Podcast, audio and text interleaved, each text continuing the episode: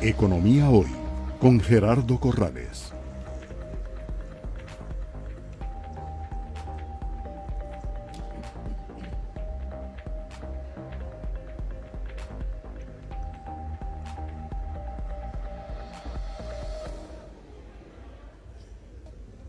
Bueno, eh, complacido que hayan aceptado la invitación de parte de don Iván Barrantes y mi persona eh, para esta actividad que ya la, la venimos haciendo periódicamente, más o menos cada tres meses. Compartimos con ustedes. Al igual que en otras presentaciones, eh, inicio yo con la parte económica y posteriormente tenemos la presentación de, de don Iván. Me complace también eh, ver un salón mucho más lleno que cuando teníamos limitaciones de, de, aforo. Si todo está bien, pues hoy vamos a tener alrededor de unas 100 personas. También quiero aprovechar y felicitar a don Álvaro Ramos por la designación de su hijo, Alvarito Ramos, excelente persona, como presidente ejecutivo de la Caja Costarricense de Seguro Social. Me parece que es una garantía de éxito en esa organización tan compleja y una persona tan preparada y este, le deseo el mejor de los éxitos Alvarito, que sé que están en Suiza. Bueno, bien, me toca eh, hablar de la parte económica. Eh, yo lo que quiero es manifestar que quizás yo no tengo recuerdo de en prácticamente dos años estar sufriendo los embates de tres diferentes tipos de crisis que tiene a los economistas prácticamente de cabeza en cuanto a qué es lo que vaya a pasar hacia adelante. No habíamos terminado el tema de la pandemia eh, y se nos viene el tema de los contenedores y tras de cuernos palos en febrero de este año pues se inicia una crisis bélica, una guerra en pleno siglo XXI. O sea, me parece a mí inconcebible estar viendo con mis hijos sobre todo el sufrimiento humano de esa sociedad ucraniana eh, a propósito de este conflicto. Lo que nos interesa a nosotros eh, es ver las implicaciones económicas en el mundo y, y particularmente en nuestra economía. Nuestra economía es una economía muy abierta. Cuando nosotros sumamos las exportaciones, más las importaciones y le agregamos la inversión extranjera directa y lo relacionamos ese cociente al Producto Interno Bruto, ese indicador ya para Costa Rica se acerca al 80%. Por lo tanto, quiere decir que los movimientos positivos o negativos que se den en el resto del mundo definitivamente nos impactan. Yo le tengo un gran cariño, un gran aprecio a don Eduardo Lizano. Él siempre decía que cuando a los Estados Unidos le daba un resfrío, a nosotros nos daba una pulmonía. No quiero asustar, pero el día de hoy, lamentablemente, el resultado trimestral interanual del crecimiento de los Estados Unidos fue negativo. Hacía ratillo que no veíamos una tasa interanual de crecimiento negativa, 1.4% cayó el Producto Interno Bruto gringo que es nuestro principal socio comercial. Y claro, eh, eso no, no, nos deja de eh, preocupar. Desde el punto de vista del COVID, si bien es cierto, esta nueva variante Omicron eh, pues no es tan letal, pero sí es muy contagiosa. Si tomamos el último dato más reciente, 26 de abril, de nuevos casos de, COVID eh, por cada millón de habitantes, pues vemos que hay mucha dispersión en, la data, eh, atacando muy fuerte a Europa todavía, vean que son prácticamente más de mil, mil quinientos casos por cada millón de habitantes, y en el extremo izquierdo igual vemos eh, algunos países donde prácticamente ya desapareció esta cosa, con 30, 35 casos reportados, y nosotros que después del tema de Semana Santa y después del picnic de la semana pasada y de este picnic de este sábado, pues me imagino que ese dato se nos va a ver eh, incrementado.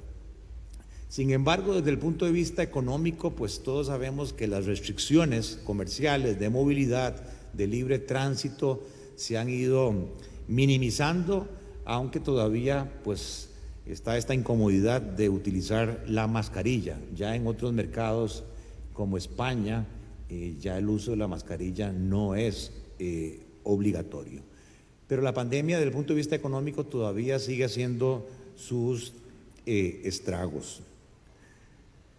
Desde el punto de vista de los contenedores, este es el índice eh, que mide el comportamiento del precio de un contenedor de 40 pies, el transporte, el precio del transporte de un contenedor de 40 pies.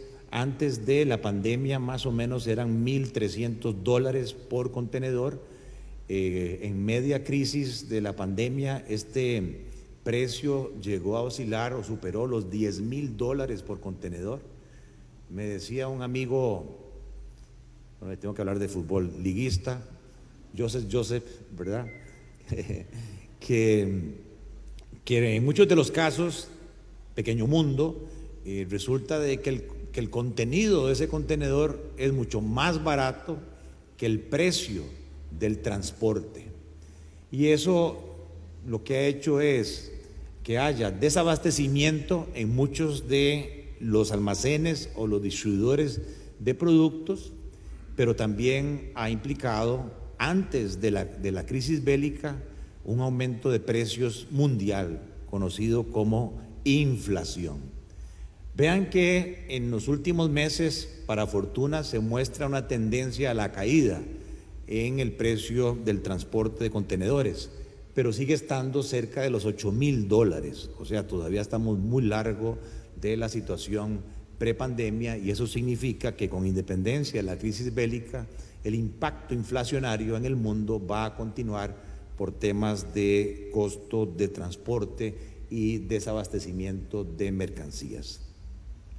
Quisiera repasar muy rápido el tema del conflicto bélico entre Rusia y Ucrania. No con esto quiero justificar el proceder del señor Putin, pero si ven ahí un poco las colindancias con el territorio ruso, pues sí se ve que a pesar de ese supuesto acuerdo que Europa del Este no iba a incorporarse o a ser miembro de la organización del Tratado del Atlántico Norte, y aquí don Álvaro Ramos es el experto en esto, eh, de, aparentemente eso se estaba incumpliendo y puso a Putin en un estado de nervios tal que se vio obligado a, después de Crimea, invadir Ucrania. Eso es por lo menos la justificación política pública que ha dado. Sin embargo, detrás de cada movimiento político, geopolítico, siempre hay intereses económicos detrás. Y aquí el tema más relevante es que Ucrania es considerado como el gran granero de Europa, como el gran proveedor de granos de Europa. Maíz, cebada, trigo, girasol se producen en Ucrania. Y el temor ahora no es solamente que haya escasez, sino que por los ataques que se están dando, que están destruyendo carreteras, infraestructura, puertos, etcétera, se pierda la cosecha del año 2022. Y ahí estamos hablando de una cifra cercana al 30% de la producción mundial de granos. O sea, imagínense lo que es que desaparezca de repente de un solo plumazo de la oferta mundial de granos el 30%. Y en la semana pasada yo fui donde la nutricionista, porque esto del COVID pues lo hace a uno subir algunos kilos, y lo primero que me dijo es, eh, ¿qué hace usted? Este, come mucho carbohidrato, yo en eso soy un analfabeto. Le digo, no, yo no como mucho carbohidrato, pero sí me encanta el pan, Y con paté y con mantequilla, cada vez que voy donde mamá. Bueno, imagínense lo que es el incremento en el precio de alimentos. Pero el otro importante efecto económico es que por Ucrania pasa el 50% del gas que utilizan los europeos, no solamente en la parte industrial, sino también en la parte familiar para eh, efectos de calefacción u otros. Y por ese peaje, Ucrania hoy le cobra a Rusia varios cientos de millones de dólares. Entonces, claro, uno pensando más allá, eh, de, lo que es un pensamiento, un mal pensamiento, pues si yo pongo un presidente títere en Ucrania, podría ahorrarme, como Putin, varios cientos de millones de dólares en ese viaje o en ese pago. Antes de la, de la crisis bélica, ya las bolsas de valores en el mundo, no importa si eran mercados europeos, mercados en Nueva York, mercados emergentes, no estaban mostrando eh, una buena ejecutoria. Ahí lo que tenemos son índices que más o menos eh, miden el comportamiento del precio de las acciones de las compañías públicas que se transan en bolsa. Recuerden que los precios de las acciones, una de las metodologías de valoración de una empresa es traerse a valor presente los flujos futuros, la capacidad que tiene una empresa de crear flujos de dividendos o flujos de utilidades. Y si esos precios venían con pendiente negativa, quiere decir que las perspectivas antes de la crisis bélica que había en los mercados financieros sobre el futuro no eran muy buenas. Y la crisis bélica lo que vino a hacer fue a meterle el acelerador a la caída de esos precios, pero especialmente en la bolsa de Rusia. Vean lo que pasó en la bolsa de Rusia. Eh, tal vez el dato no se ve mucho ahí, pero el valor de capitalización promedio de una empresa rusa cayó un 50% por la crisis bélica. Entonces no crean que desde el punto de vista civil hay mucha alegría en Rusia por esta decisión de Putin de invadir Ucrania. Ha, habido muchas quiebras de compañías rusas, incluso suicidios de multimillonarios rusos al ver cómo su compañía prácticamente desaparecía. Y el otro elemento que no se ha dicho es que en este siglo XXI, aparte de lo que es las armas que todos conocemos, la guerra que se está dando precisamente a propósito de lo que está pasando con Conti y Hacienda, es una guerra cibernética. Hay grupos cibernéticos, lo que llaman el dark web, o sea, la parte oscura del Internet, atacando ya sea en pro de Ucrania o en pro de Rusia. Y otro de los elementos que está afectando la actividad económica son las sanciones comerciales que los países del occidente están tomando contra Rusia. Y la más severa es haberlo sacado de la plataforma de pagos mundial de mayor cobertura que los banqueros pues manejamos eh, constantemente, diariamente, que es el SWIFT. Si yo como exportador ruso no puedo garantizarme el pago de mis exportaciones, o si yo como exportador gringo o exportador europeo no puedo garantizarme que los rusos me van a pagar, corto el flujo comercial de bienes y servicios. Y eso es lo que está pasando. No pueden los rusos pagar por sus importaciones o eh, no pueden recibir los pagos de sus exportaciones. Es cierto que China, es cierto que Rusia también tienen sus plataformas de pago, pero no tienen la cobertura mundial que tiene el SWIFT. Y entonces como que a usted le cortaran el flujo sanguíneo y lo que se está dando en la sociedad rusa es un desabastecimiento de productos básicos precisamente por estas dificultades de pago e incluso pago del servicio de la deuda.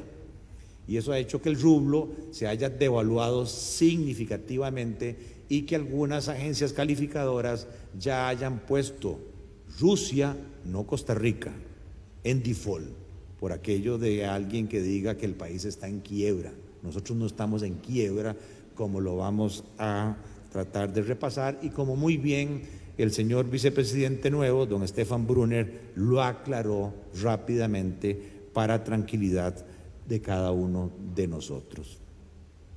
El otro elemento importante es que Rusia es un gran proveedor de petróleo. Vean que en este gráfico más o menos el 15% del petróleo mundial viene provisto por los rusos. Y allá a la derecha tienen la participación relativa en el mundo de la oferta de granos, tanto de Rusia como de eh, Ucrania. Y entonces esto lo que ha hecho es que después de una situación en marzo del 2020, cuando el precio del barril del petróleo llegó a estar en 20 dólares, imagínense, nuestra factura petrolera hoy son más o menos 1.800 millones de dólares a un precio promedio de 70 dólares. En aquel momento, marzo del 2020, yo llamé a mi gran amigo Edgar Gutiérrez Balituti, que era el gerente financiero de Recope y que hoy lo acaban de nombrar gerente de la Bolsa Nacional de Valores en Honduras. O sea, el talento tico es apreciado eh, en el mundo. Ya Edgar está viviendo en Tegucigalpa. Y le dije, Edgar, 20 eh, dólares por barril. Bueno, yo no, no hablo así con él, maje. maje, compre futuros. Compre futuros, amarre el precio por los próximos 12 meses, 18 meses, ya sea call options o futuros, llámese a Citi, llámese a Scotia, llámese a JP Morgan, que te coticen. Y efectivamente Edgar lo hizo. Y llevó el planteamiento a la Junta Directiva de Recope. ¿Saben qué pasó? Se lo rechazaron, porque la Junta Directiva de Recope dijo, no sabemos qué es eso, es muy riesgoso, nos parece muy caro. No, mejor sigamos como siempre. A propósito del nombramiento de las juntas directivas y a propósito de los ministros y demás, a mí me parece, como lo vamos a ver ahora, que muchas de nuestras debilidades vienen por esa falta de conocimiento financiero, o sea que no hay gobernanza corporativa, que se llama ahora.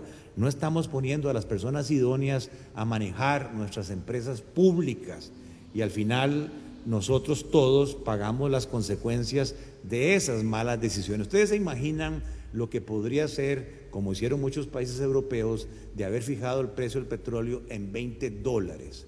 Algunos países como Colombia eh, lo que hicieron fue crear un fondo de contingencia y entonces fijaron el precio en 20 dólares, pero no le trasladaron todo al consumidor, fueron subiéndolo e hicieron un ahorro y esa es la reserva que hoy tienen para poder enfrentar precios por encima de los 100 dólares. Otra vez el precio del petróleo superó los 100 dólares. Ya aquí, ¿verdad? Estamos pagando casi mil pesos por litro de gasolina, diésel, y nuestros diputados siguen hablando si se puede o no se puede bajar 100 colones del impuesto de combustibles.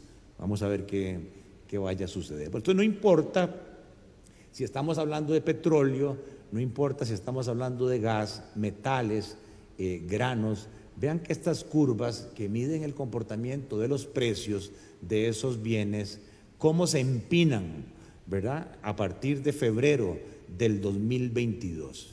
Y claro, esto es un fenómeno de aumento de precios mundial que se traduce en una inflación importada nosotros, siendo tan abiertos al resto del mundo, no podíamos quedarnos ajenos a esta situación que no termina, sino que más bien ahora los analistas mundiales están diciendo que la inflación global se va a extender hasta el 2023.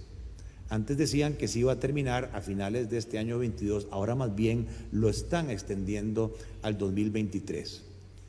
Yo solo espero que eh, para mm, bienestar de cada uno de nosotros, no topemos con la tan mala suerte, como dice Carlos Alvarado, que le tocó a él, que él venía con una gestión excelente, pero que la pandemia le tiró por la borda todo su plan de gobierno.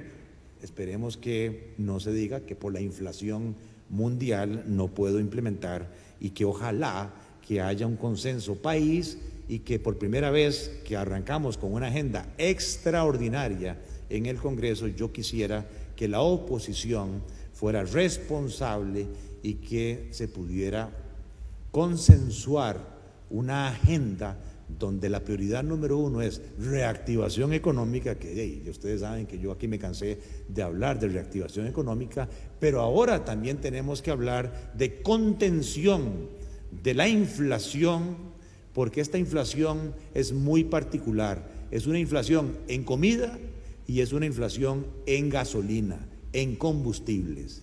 Y esos dos rubros, en el quintil de ingresos más bajos de familias más pobres, representa casi el 50% del patrón de consumo de esas familias. O sea que esta inflación golpea más fuertemente a los pobres vis a vis las personas que están en los deciles 7, 8, 9 y 10 que con toda seguridad todos los que están en este salón pertenecemos a esos deciles 7, 8, 9 y 10 y no pertenecemos a los deciles 1, 2, 3 y 4. Ahora bien, oportunidades. Cuando hay crisis, la mayoría de la gente llora, pero hay un pequeño grupo, una minoría, que ve la oportunidad de vender pañuelos.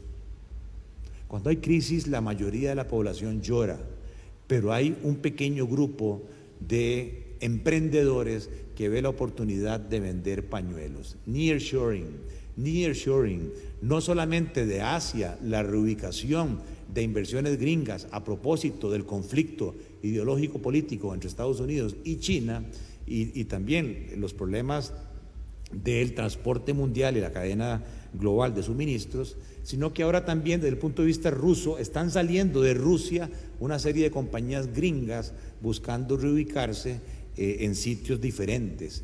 Ahí tenemos una gran oportunidad, me dicen mis amigos de CINDE, que hay muchas llamadas de compañías gringas tratando de reubicar sus operaciones en Costa Rica.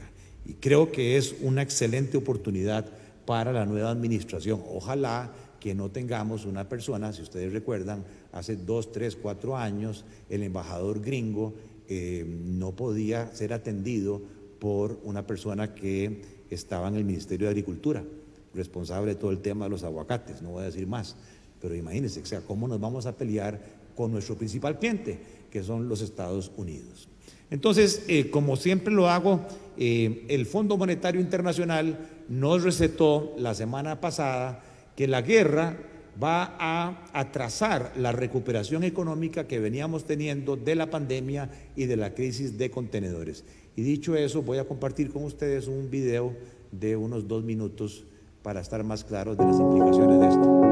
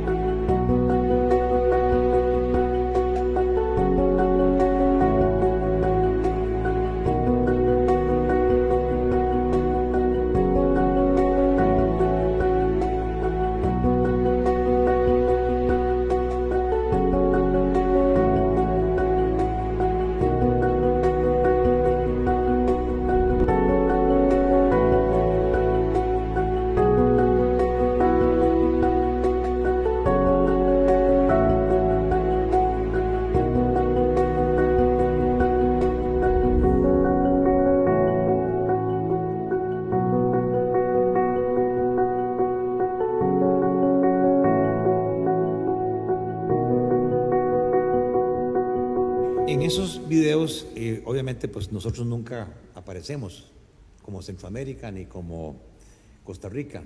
Entonces, eh, le toca a uno eh, hacer la, la tarea. pues sí, la guerra, vean que está desinflando el crecimiento. Antes de febrero, en enero del 2022, el fondo creía que el mundo iba a crecer 4.4 la guerra nos está costando a nivel mundial 0.8% de menos en ventas, en ingresos, en producción, en menor poder de compra. Eh, y esto se va a extender eh, a nivel de las economías avanzadas hasta incluso el 2023. Y vieron ahí que nuestro principal socio comercial está en una desaceleración económica. Y preocupa el dato de hoy, decía, de un crecimiento trimestral interanual de menos 1.4. Y en ese gráfico vean que el gran perdedor es América Latina, donde el crecimiento se desinfla a un 2.5%. La pregunta es, ¿y a nosotros cómo nos va a ir? Bueno, eh, tienen en este gráfico, en enero, lo que el fondo proyectaba, eh, en amarillo, la actualización de esa proyección de crecimiento de cada eh, región o país y el cambio. El gran perdedor es Europa. Quien se está llevando el mayor impacto de la crisis bélica es Europa, con una pérdida de 1.1% de la producción. Le sigue Reino Unido, Japón. Y por allá, eh, en el caso de Estados Unidos y Latinoamérica, eh, por cuanto muchos países latinoamericanos proveedor de granos y por lo tanto se ve beneficiado del aumento de precios. Aquí tenemos el caso centroamericano eh, y de otros países donde la inflación eh, se está aumentando, en el caso Centroamérica de 4.5%, eh, se esperaría este año 22 una inflación de 5.8%. Vean el caso de Sudamérica, obviamente ahí tenemos dos extremos, Venezuela y Argentina disparan el promedio a 13.7%, el Caribe, la zona del euro, Estados Unidos con una inflación histórica esperada para este año de casi 8%, y vean el caso ruso, con una inflación del 21%. Este es el caso de Costa Rica y, los países centroamericanos, incluyendo Panamá y República Dominicana. Ahí reflejo, antes de pandemia, cómo venía creciendo cada país, lo que se espera, según el fondo, crecer en el 2022. Y tengo un índice que es la línea que muestra la actividad económica esperada en el 2022 y cómo se compara si ponemos que la actividad económica base o que el índice valía 100 era prepandemia, 2019. Entonces, aparentemente, cuando uno ve los números fríos, dice, el gran ganador es Panamá, que va a crecer en el 22 7.5% en Panamá. Le sigue El Salvador con 3%, eh, Honduras 3.8, eh, ahí está el caso costarricense, donde el fondo nos baja el crecimiento de 3.9 a 3.3. Pero lo importante es ver eh, la línea. la línea nos dice que el caso panameño es un engaño ver 7.5 porque la caída fue muy fuerte en el 20. Entonces, apenas Panamá, con ese crecimiento de 7,5, logra estar un 1.8% arriba de la actividad económica que había prepandemia. Así es como se lee la línea. O sea que el gran ganador, si las cifras esas fueran creíbles, es Nicaragua. Pero mucha gente me dice no creas en los números de Nicaragua. Bueno, entonces el gran ganador ahí es Guatemala, Dominicana, ¿verdad? Y el caso de Costa Rica no nos va tan mal, estamos un 6.6% arriba de la actividad prepandemia. El otro gran país, digamos, que, no está tan bien es Salvador, pero está arriba, casi un 5%. Eh, o sea, esto lo que quiere decir es que en el 2022 la mayoría de nuestros países han recuperado la actividad económica del 2019. Quiere decir que la pandemia nos costó un año, ¿Y cómo va a ser la inflación? ¿Qué se espera de la inflación? Tienen cada uno de los países, obviamente pues yo no tengo todo el tiempo, eh, la presentación va a subirse al sitio de economía hoy, pero vean el caso de Costa Rica, 1.7 de inflación tuvimos en el 2021 y para este año conservadoramente se proyecta una inflación de 5.4%. Tanto eh, el nuevo presidente, eh, don Rodrigo Chávez, como don José María eh, Figueres, decían, bajo nuestras administraciones no vamos a aprobar impuestos, pero se les olvidó que hay un impuesto que es el más dañino, que es el más grosero, que es el más regresivo y que no requiere una ley y que no requiere un decreto. Y eso se llama la inflación porque la inflación se mete en el bolsillo de todas las personas, no pide permiso, no requiere una ley y resta poder de compra. Y las personas se dan cuenta cuando van al súper, van a la pulpería, van a la farmacia y se dan cuenta que con el mismo salario nominal ahora pueden comprar menos. cuanto menos, en promedio, en el caso de Costa Rica, un 5.4%. Es como que les van a reducir el salario en promedio en Costa Rica 5.4%. Y si los empleados públicos ya tenían el salario congelado desde el año 2019 con la ley de fortalecimiento de las finanzas públicas, ahora se los van a recortar un 5.4%. Y, esa gente es seres humanos como nosotros, no hay nada contra los funcionarios públicos, 330 mil personas que van a sufrir ese menor poder de compra. Y este lo quise poner porque ahí tenemos eh, la situación eh, latinoamericana de cuáles son los grupos que están siendo más afectados por estas crisis. De ahí, el gráfico es muy claro. Eh, la crisis no se la están llevando por igual el género. La crisis la están sufriendo más las mujeres, donde el 14% quedó desempleada y en promedio el 24% salió de la fuerza laboral. Y salió de la fuerza laboral no solamente porque se cansaron de buscar empleo, sino porque les tocó hacerse cargo de los niños que no iban a las escuelas, al ciclo lectivo, pero también de los adultos mayores, que son quienes quizás mentalmente han sufrido las consecuencias de, que, de estar encerrados dos años. O sea, yo no sé ustedes, pero a mí eso me deprime bastante. Y por eso me siento contento de verlos hoy aquí a todos. Los jóvenes de 18 a 29 años, los más básicos en educación, vean la primaria. Eh, y luego vemos acá la variación en cuanto al empleo formal y cómo han tenido que irse a las actividades independientes o informales.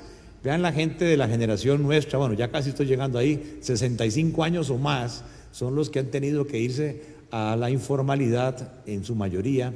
Las mujeres un 7% a la informalidad, eh, madres solteras, de nuevo primaria, y no veo la última barra, pero lo que quería era transmitir que el impacto de estas crisis en Latinoamérica lamentablemente está promoviendo la informalidad, está haciendo entonces que las cargas de la institucionalidad caigan cada vez en menos personas, o sea, va a pesar más el tener que pagar impuestos, pagar cargas sociales en menos personas y que lamentablemente la mano de obra que está quedando desempleada en Latinoamérica son jóvenes, son mujeres y mano de obra no calificada. Entonces, imagínense los conflictos sociales que son terreno fértil, y esa es materia de don Iván, para que ideologías políticas inconformes con el status quo digan, esto no sirve, toda esta gente políticos no sirven, hay que buscar un nuevo Mesías,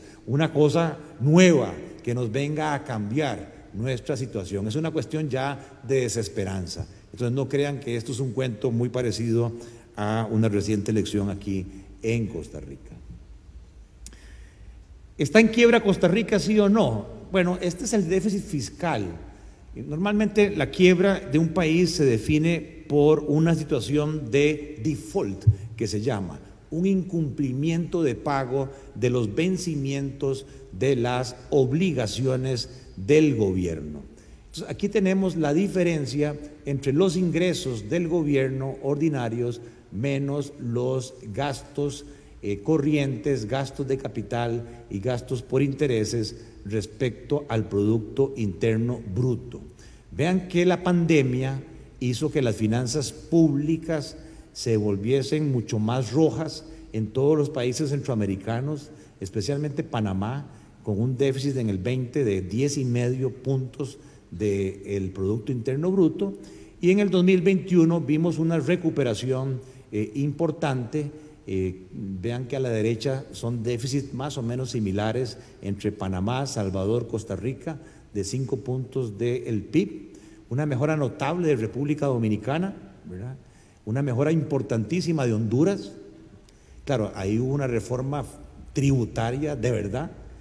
El caso nicaragüense y el caso guatemalteco eh, prácticamente ya en una situación de equilibrio fiscal. Si le quitamos el componente de intereses y medimos ingresos del gobierno, impuestos en su mayoría, menos los gastos corrientes en salarios, transferencias, menos los gastos de inversión en capital, este, lo que vemos ahí es que sí la crisis acrecentó el déficit primario, pero que ahora en el 21, ¿verdad? Vemos una mejoría importante y que en el caso de Costa Rica nos acercamos en el 21 casi que a un punto de equilibrio. ¿Qué quiere decir eso? Bueno, que los ingresos normales del gobierno prácticamente le están cubriendo sus gastos antes de intereses.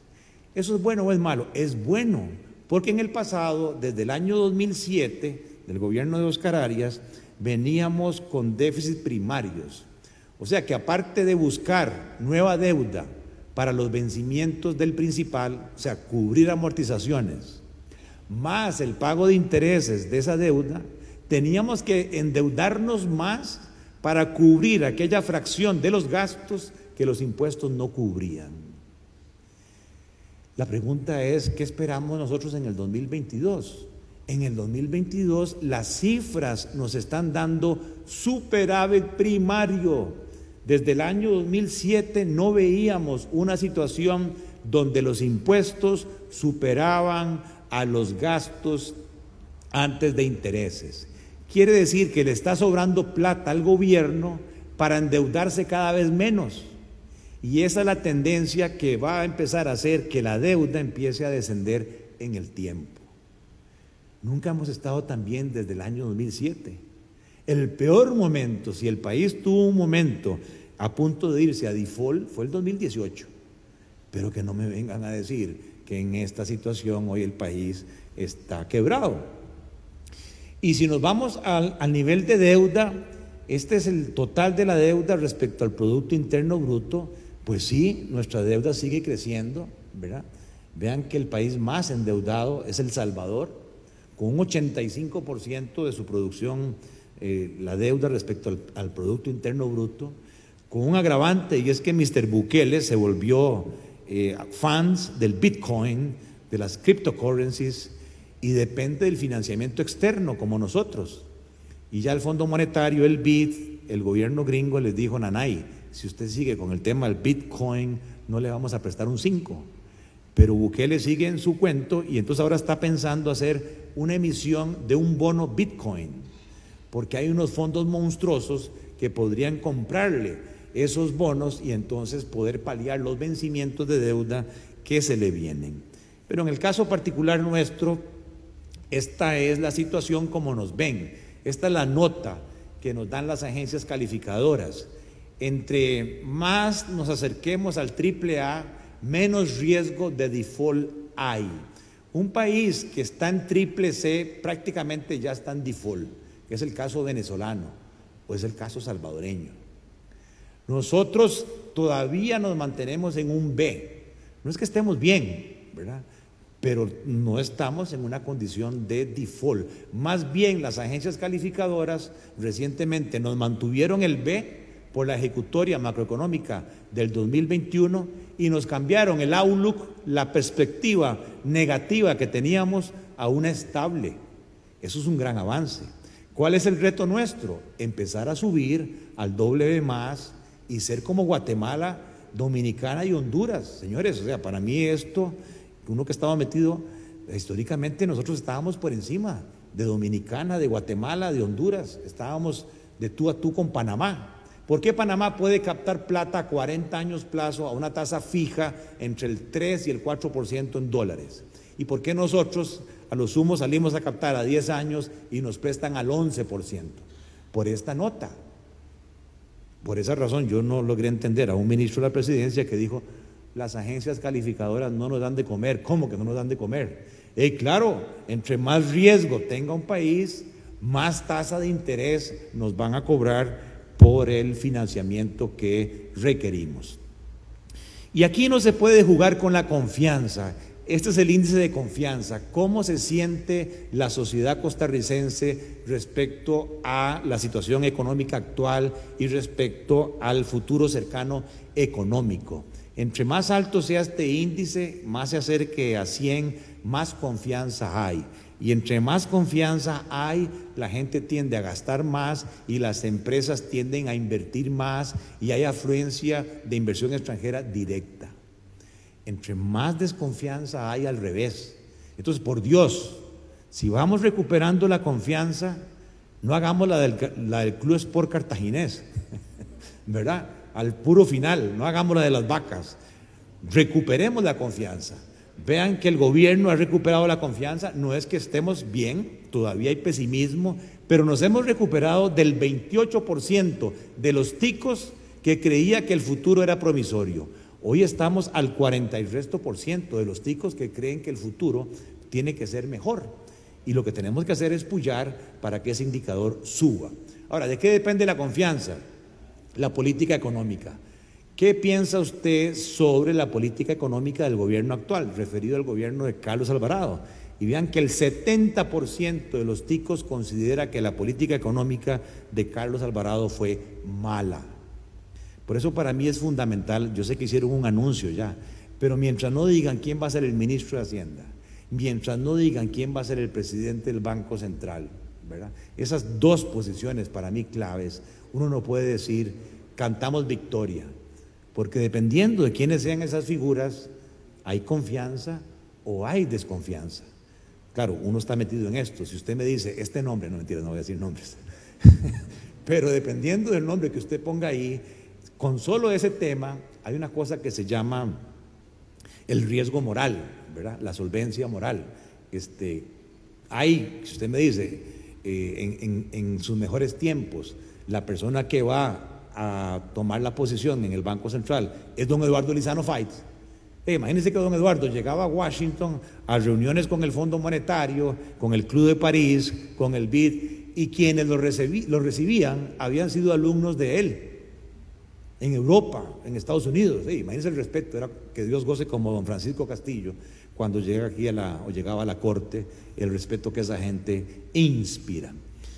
Nuestros bonos se venían recuperando y esta situación de la, de la, guerra, como todos los países emergentes, ha hecho que los precios caigan. Esto desde el punto de vista país es malo, porque si el precio de los bonos cae, las tasas de interés suben y hay menos proyectos rentables, se invierte menos.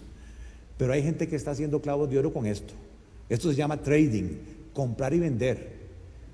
Como decía el chinito, compra barato, vendo calo es el momento de comprar cuando cae a 91, porque de repente eh, Costa Rica sube en su riesgo, su percepción de riesgo, y esos bonos han llegado a alcanzar 115.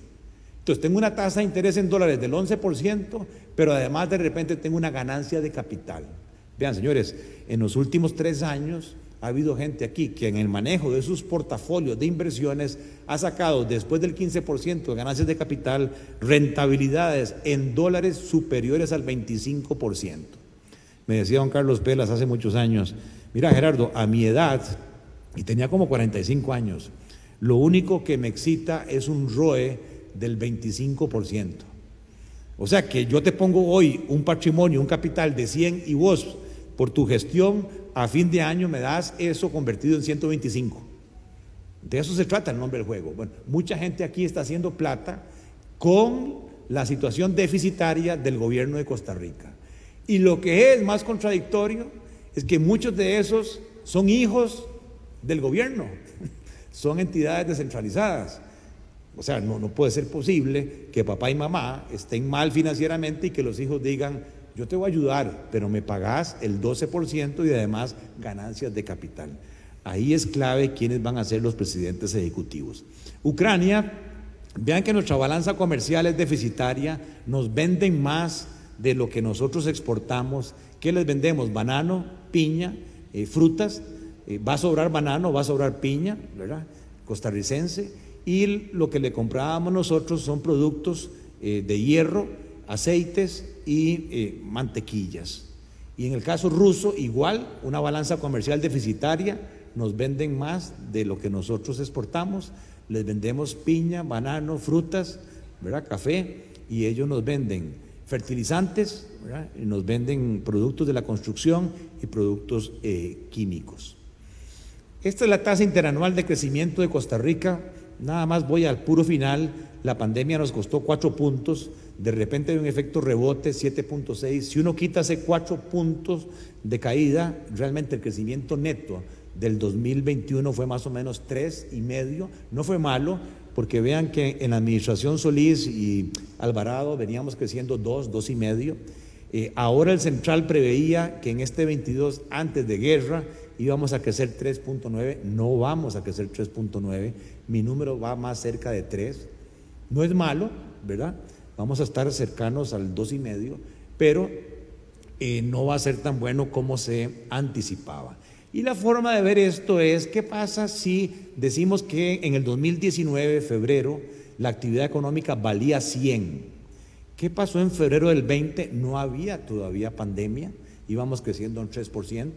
Vino la pandemia, nos volvió al 2019 y vean que en el 22, ¿verdad? A febrero 22, Costa Rica, como un todo, se, venía recuperando sobre el nivel prepandemia un 8%. Pero una cosa es Costa Rica y la otra cosa es el régimen definitivo y el régimen de zonas francas. Hay dos sistemas económicos en Costa Rica.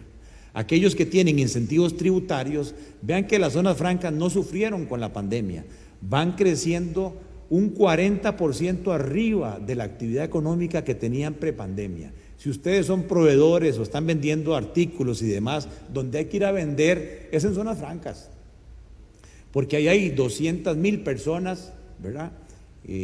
150 mil, digamos, directos y más o menos 100 mil indirectos, cuyos salarios, cuya actividad económica está muy bien. Y quienes están llevando el mayor golpe es el turismo, las exportaciones, el comercio, que no tiene eh, incentivos tributarios. Entonces, aquí hay un problema que hay que resolver entre el régimen de zonas francas y el régimen definitivo. Ahí está el mismo 108%. A la izquierda son los liguistas, perdón, los perdedores. A la derecha son los ganadores. El gran ganador de la actividad económica costarricense es la industria de fabricación de ciencias de la vida. El segundo gran ganador es la industria que está en zonas francas, el resto de industrias en zonas francas. Ahí pueden ver servicios profesionales, todo lo que son share service centers en zonas francas. Y los grandes perdedores aquí a la izquierda, vean que el volumen de construcción pública, después del caso Cochinilla, Diamante y demás, se cayó un 40%. O sea, la actividad de obra pública hoy está a un 60% de lo que era prepandemia. Eso va a tener implicaciones hacia adelante en nuestra capacidad productiva. Pequeños comercios han perdido un 20%, turismo todavía están abajo un 17%, comercio de eléctricos para el hogar son actividades de pérdida. Desempleo, sí, eh, hemos mejorado la tasa de desempleo, pero el último dato que no está actualizado ahí volvió a subir a 13.3 y eso preocupa porque el menor nivel de actividad económica va a subir lamentablemente el desempleo en el 2022. No tan alto como el 24%, pero vamos a estar de nuevo arriba del desempleo prepandemia. Esto significa que van a haber más o menos 350 mil personas sin salario. ¿Quiénes? Jóvenes, mujeres. E, este gráfico es vergonzoso, e, está por rangos de edad. Vean que la tasa de desempleo en mujeres jóvenes es de un 40% y en los hombres jóvenes del 35%. ¿Qué sociedad le estamos heredando a nuestros hijos? Inflación, techo del 4%, piso del 2%, pandemia e incluso inflación negativa había ahí un tema de que no se vendían los inventarios, los precios tenían que desinflarse. Pero vean que la inflación ha venido subiendo y vean esa pendiente, la pendiente del último dato de marzo, donde ya la inflación prácticamente se salió del techo y está 5.8% eh, interanual en Costa Rica. Es la inflación más alta de los últimos 10 años, la segunda más alta de los últimos 10 años. ¿Y cuál es la implicación? Si la inflación va subiendo, el poder de compra, en este caso, de los salarios mínimos, se destruye, porque el aumento de salarios nominales es menos que proporcional al aumento de precios. Y eso hace que el poder de compra de la gente se vea reducido. Y también hace que nuestro Banco Central replique lo que están haciendo los bancos centrales del mundo. Quitan el énfasis en la reactivación económica y empiezan a recoger liquidez. Porque entre más plata tiene la gente, normalmente tiende a gastar más. O sea que la inflación es un fenómeno monetario. Entonces, si yo le quito plata a la gente, saco liquidez del mercado, el precio de esa liquidez sube, que son las tasas de interés, la gente consume menos, los empresarios invierten menos, y entonces vean el susto que nos pegó ayer el Banco Central. El ajuste que hizo el Banco Central de Costa Rica ayer no es como el FED, que se reúne y dice, vamos a ajustar la tasa de interés una peseta, un cuarto del 1%. Una cuecha en una plancha, decía mi abuela. La subieron ayer del 2%, 2.25 a un 4%. Es un bombazo. Sí, ¿cuál es la señal? Preocupadísimo el Banco Central por la inflación, pero también la señal que está mandando ayer, preocupadísimo de que sigue saliendo dólares del país. ¿Quiénes están sacando los dólares del país? Las operadoras de pensiones complementarias, porque no están satisfechos con el rendimiento nominal. Si a mí me pagan en colones una tasa de interés del 4% y estamos diciendo que la inflación, ¿verdad? es del 6, me estás restando, o sea, la, rentabilidad real es negativa.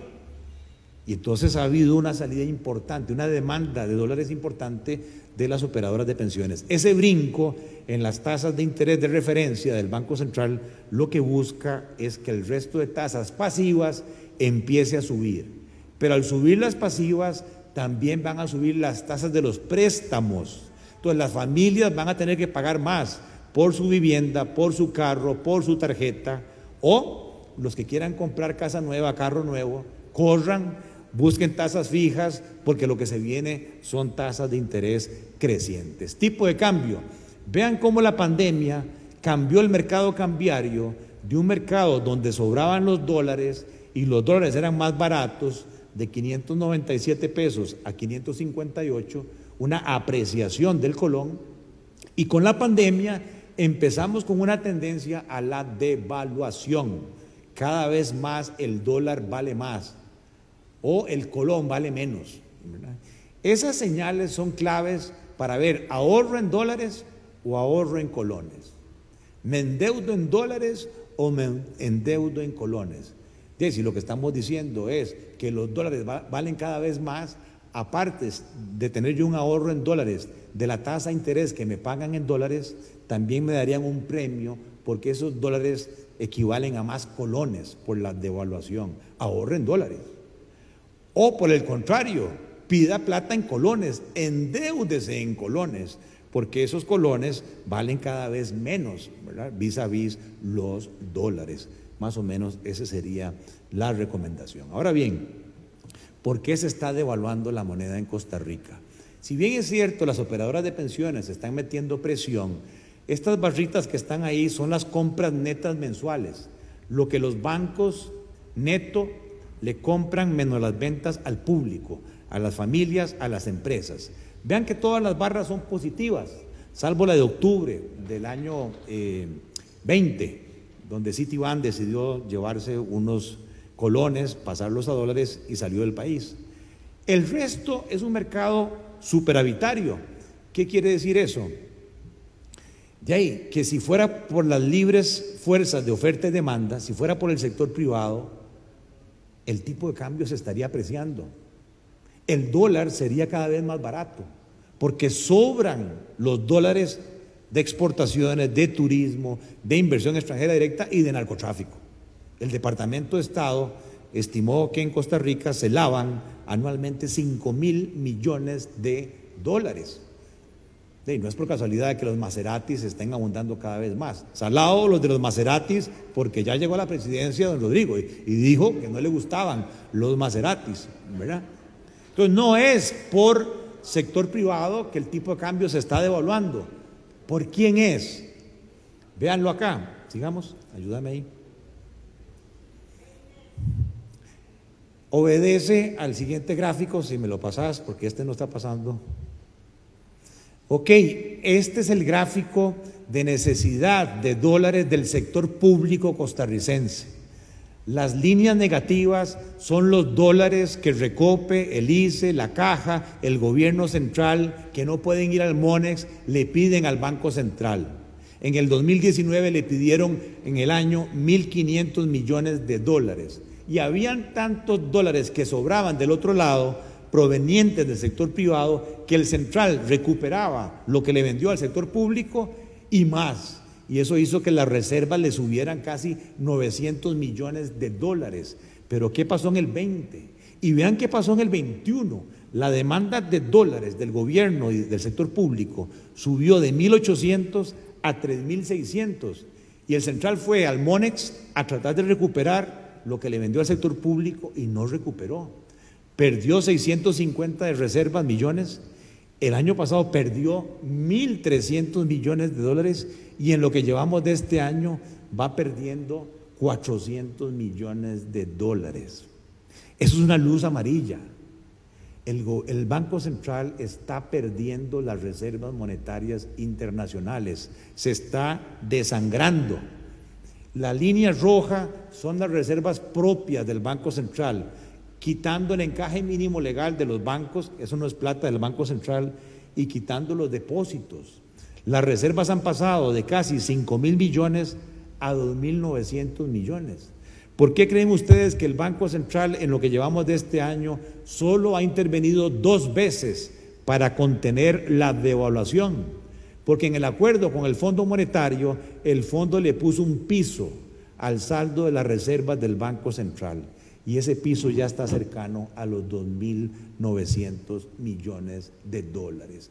O sea que el juego de cintura del Banco Central para sostener el tipo de cambio ahora está limitado.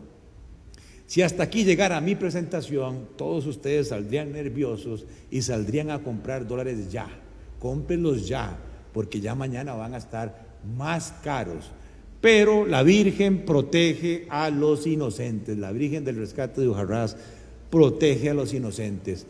Y estos créditos que eran del año 20 se pospusieron, hubo mucha discusión en el Congreso, no se aprobaron y ahora que el fondo nos dio luz verde, viene la plata del BID, viene la plata del Banco Mundial, la Corporación Andina de Fomento, la Agencia Francesa para el Desarrollo. O sea que Chávez empieza con buena suerte y van a entrar en el país más de 3 mil millones de dólares. Tanto así que el Banco Central va a recuperar los 1.600 que perdió y le van a sobrar dólares. Si el Banco Central se lleva ese exceso de dólares para el MONEX, ¿qué creen que va a pasar con el tipo de cambio? Se va a apreciar. Entonces el consejo es al revés. Ahorren colones y endeudes en dólares, porque el tipo de cambio se va a apreciar. Y entonces, ¿de qué depende que el tipo de cambio nuestro se, se devalúe más o se aprecie? ¿De qué depende? De quién vaya a ser el presidente del Banco Central. Porque si fuera Rodrigo Cubero, que le llega su relojito hasta el 8 de mayo, creo que es, ¿verdad?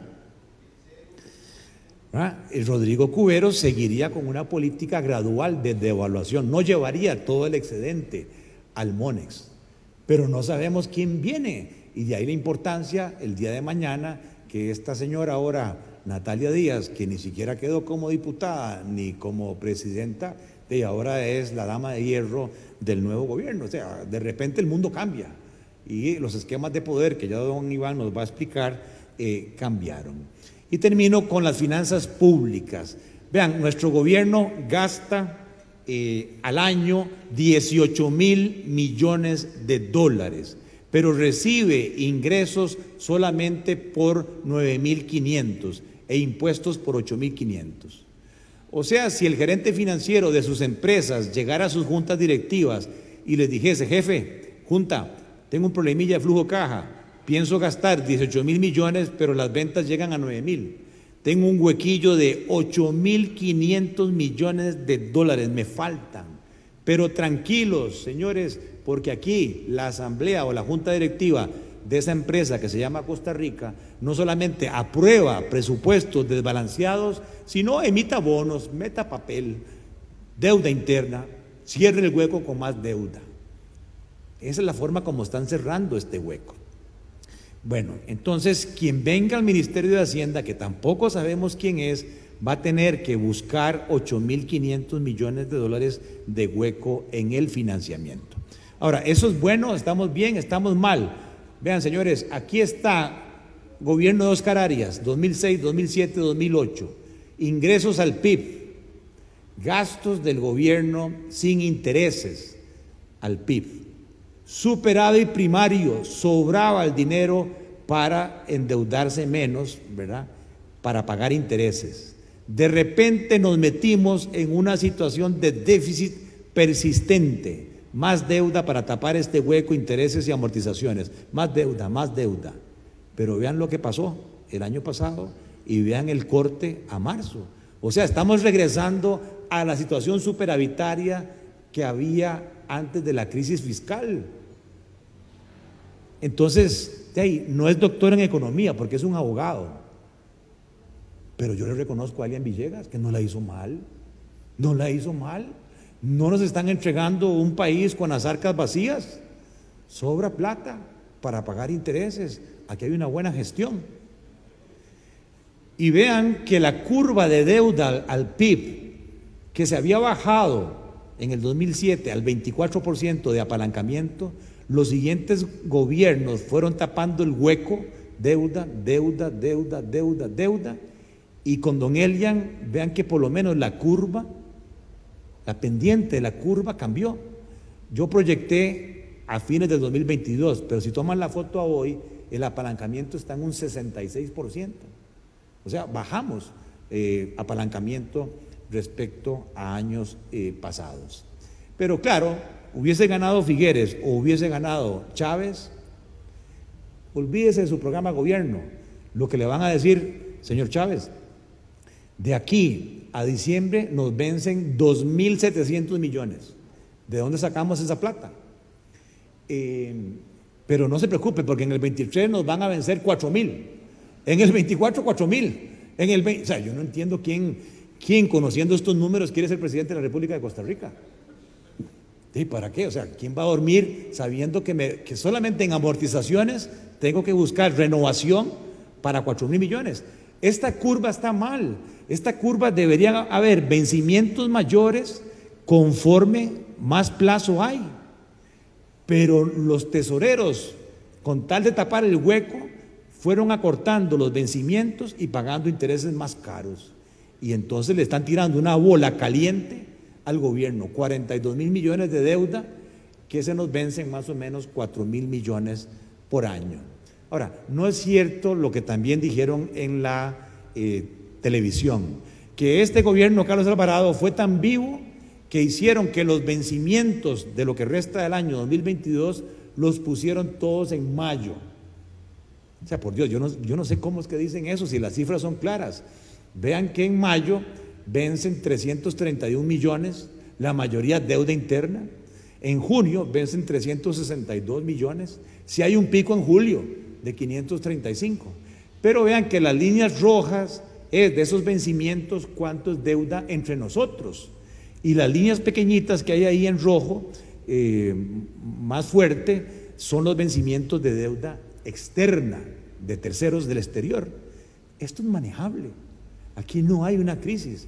Yo lo que puedo hacer es negociar con estos tenedores internos, la caja, el ICE, Recope, los bancos del Estado, renovarme esos vencimientos a plazos eh, mayores.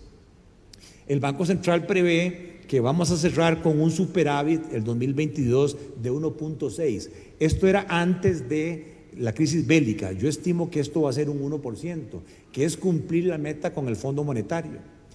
Y vean que nuestro déficit ahora es básicamente intereses, ya no es gastos por encima de ingresos, ya pasamos a un superávit. Y eso hace que el déficit total sea menor que el componente de intereses.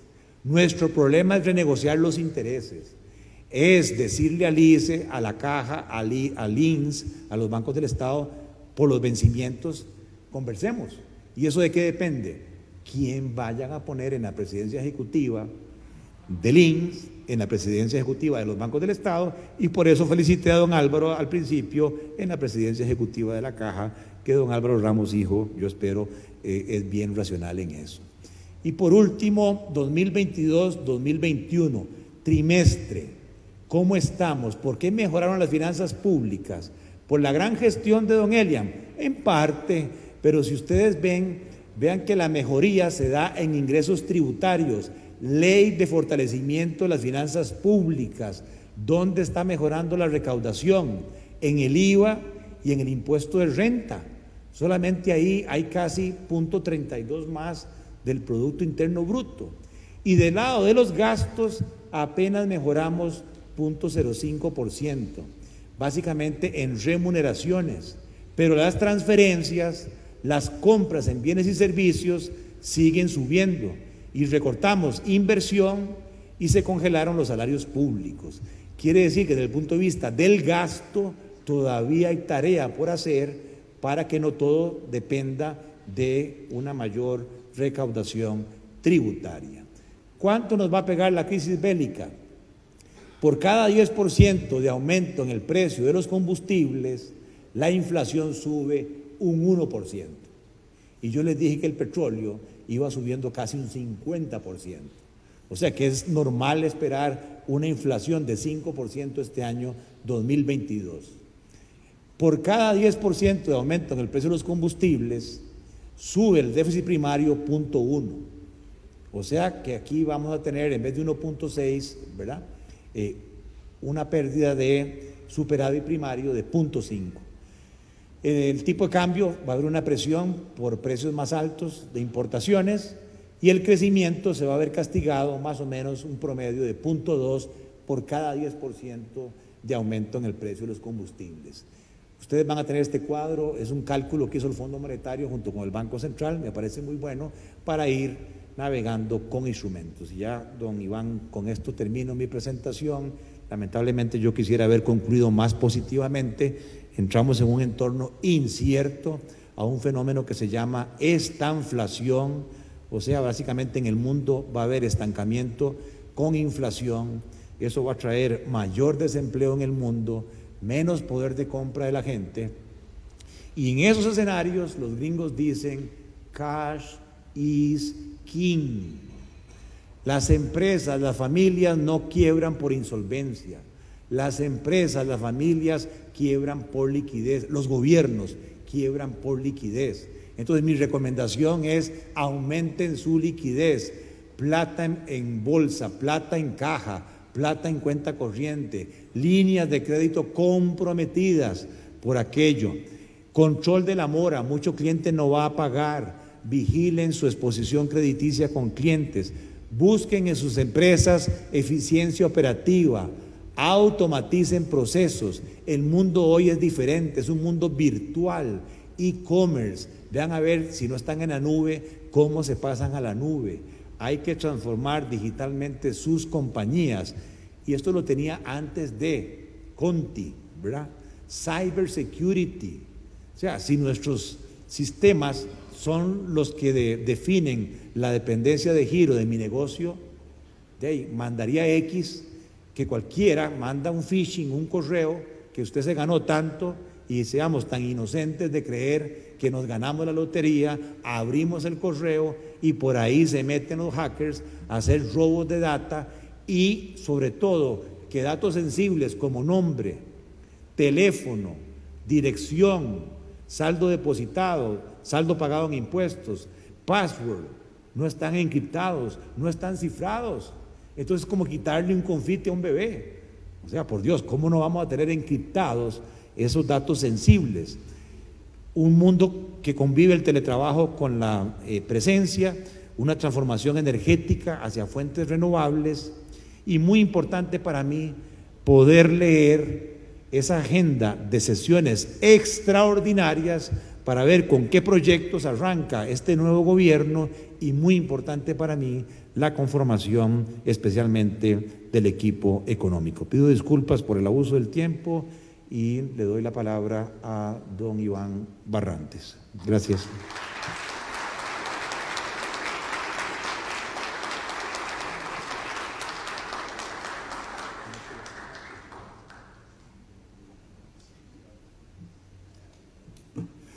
Muchas gracias, Gerardo. Como siempre, excelente. Eh, buenas noches. Un placer volver a estar acá, como dijo Gerardo, nuevamente regresando a la normalidad. Hay más de 100 personas hoy. En el pasado tuvimos ese salón lleno.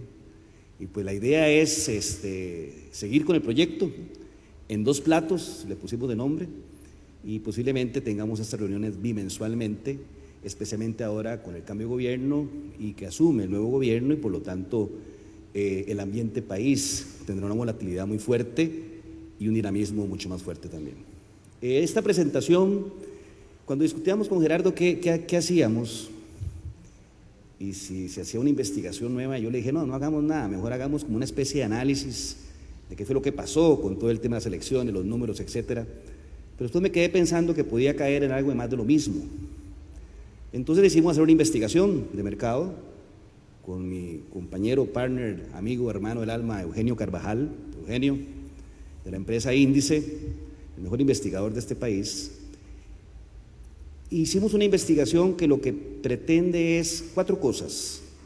Tomar el termómetro país actual, entender las expectativas con las que está siendo recibida o recibido este nuevo gobierno, porque hay un mundo de expectativas. Yo siempre lo he dicho que las campañas políticas son como los noviazgos, pertenecen al mundo de las expectativas. El gobierno es como el matrimonio, pertenece al mundo de las realidades. Por eso es que es muy fácil pasar de campaña a gobierno e incumplir algunas promesas, porque a veces la sobreexpectativa pasa la factura. Y eso no es porque la persona quiera engañar o, o quiera mentir, simple y sencillamente al calor del juego de una campaña donde el objetivo es ganar, y repito, una campaña es para ganar, no es un club de amigos, no es un té de canastilla, no es un juego de cromos, es ganar para optar por el bien más preciado que se llama el poder. Porque solo con el poder se pueden hacer las grandes transformaciones. En política no hay segundos lugares, es el menos malo. Solo el que gana tendrá acceso al poder. Por eso las campañas tienden a ser fuertes, agresivas. Máxima esta última, donde dos personajes eran dos y total completos machos alfa, agresivos, fuertes, firmes, de choque. Pretender que en un partido de fútbol como el de anoche, la abuela Saprisa, no hayan patadas ni codazos, es un poco iluso, un poco ingenuo y hasta romántico. Entonces lo que es interesante es entender que de esa campaña tan agresiva y que algunos ahí decían que era una barbaridad y todo esto, ¿no? yo estaba feliz, es mi charco. ¿Qué es lo que queda? ¿Cuál es el residual? Y de cara a cómo es percibido este gobierno, que llegó ya a su, a su fin, aunque los números que presenta don, don Gerardo pareciera que no lo hizo tan mal, en la percepción de la gente es que lo hizo pésimo. Y percepciones mandan porque percepciones son realidades. Y una última parte donde vamos a entender un poco la composición del mapa político electoral, que alguien me decía, ¿y por qué hablas de elecciones? ya vienen las municipales, en año y medio estamos en campaña. Y ya la campaña empezó, porque si la oposición con Carlos Alvarado fue oposición responsable, que para mí eso no es cierto, fue oposición complaciente, y casi que cogobernaron ahí en un concubinato escandaloso, pareciera que esta vez con Rodrigo Chávez la oposición se iba a hacer oposición. Entonces va a estar más interesante el juego. Un poco haciendo un preámbulo de lo que será la presentación. Estos son los objetivos, los cuales mencioné. Siempre nos presentamos, su servidor como estratega y este, consultor, y eh, mi partner, la empresa Índice, que es el que hace todo el trabajo de investigación y todo el diseño o mapeo que uno hace, llevarlo a la realidad. Un poco el diseño metodológico, aquí lo que vale rescatar es que es una muestra de 800 personas a nivel nacional, eh, face to face, presencial, cuando los cuestionarios son tan grandes y se requiere mucho detalle, telefónico no sirve y quedado demostrado que el telefónico tiene una tendencia a concentración en población urbana y en estrato social medio alto para arriba. Y eso lo descubrimos allá con nuestros compañeros que son expertos en este tema. Radiografía del mercado. Esa muestra 800 personas, está distribuida 50% hombres, 50% mujeres, a nivel de los rangos de edad, muy en línea con lo que es la población nacional, en la distribución geográfica muy en línea con lo, que es la composición geográfica a nivel de población y a nivel de estrato socioeconómico también muy en línea en cómo está hoy el nivel socioeconómico en Costa Rica. Lo importante es que con esa muestra que trata de respetar los parámetros indicadores a nivel nacional, obtenemos entonces que hoy en Costa Rica la población católica sigue siendo alta, 42.8, eh, el no católico sigue avanzando, ahí hay de todo, evangélicos, mormones, bautistas, metodistas, testigos de Jehová, lo que quieran. Y sigue siendo y creciendo lo que llamamos el creyente no religioso, el tipo que te dice yo creo en Dios pero no voy a la iglesia, no tengo ninguna religión, y los ateos que siguen siendo una, una porción mínima del mercado, ese número siempre nos da entre 2 y 5, es muy pequeño. Eh, a nivel educativo empieza a, verse lo que, se, lo que va a empeorar, que es el efecto de la deserción educativa. Ya la secundaria incompleta es prácticamente el segmento más grande a nivel de población en este país, ya prácticamente empatada con la secundaria completa, porque cuando sumamos secundaria completa y universidad incompleta, quiere decir que se graduó, prácticamente los dos números son iguales. Y la primaria incompleta empieza a ser un número bastante incómodo en esta ecuación. La población universitaria siempre ha estado fluctuando entre el 11 y 12%. Por eso es muy peligroso el análisis burbuja, que llamo yo, o el análisis élite, lo que yo llamo cultura de gueto. Uno habla viéndose el ombligo, por eso es muy peligroso eh, limitarse a las conversaciones de ciertos estratos, de ciertos segmentos más educados, porque no son el fiel reflejo de la realidad de una sociedad que está compuesta de otra, desde otra perspectiva. Y por último, a nivel de empleo, eh, Ahí está la composición, muy en línea a nivel nacional, público 12.7, privado 26. Han crecido con otros trabajos que hemos hecho en el pasado independientes no era tan alto, pero evidentemente el efecto pandemia y el regreso de la, de la fuerza laboral al mercado no necesariamente ha sido con contrataciones formales. Pareciera que eh, es trabajo ahí el partido, el comido. O sea que la situación sigue, sigue frágil en, términos de mercado laboral. Mercado laboral tico es de los más frágiles a nivel latinoamericano. De hecho, sus tasas de desempleo en mujeres y en jóvenes son eh, simplemente vergonzosas cuando son comparados con otros países de la región. En términos de estos sujetos, un análisis más sociológico y llevándolo en un análisis de escala 1-10, esto siempre lo hacemos. ¿Esta sociedad es más conservadora o es más liberal? Es un centro, 5.2, pero llama poderosamente la atención que siendo uno lo más conservador, tiene un número tan fuerte, 20.4. Esta es una sociedad conservadora. Por eso la fortaleza de una candidatura como la de Fabrizio Alvarado en su momento.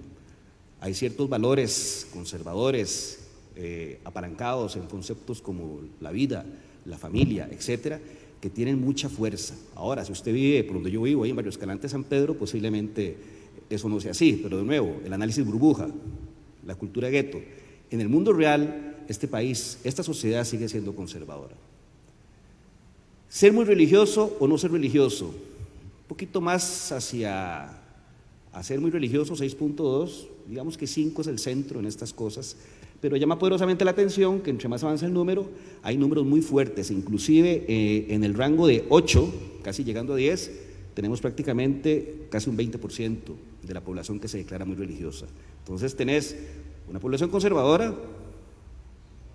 en un gran número importante y con temas religiosos de mucha fuerza, donde el tema del progresismo, que alguna gente me dice, bueno, pero la gente entenderá que es progresismo, yo no sé si lo entienden, pero ahí dicen lo que perciben.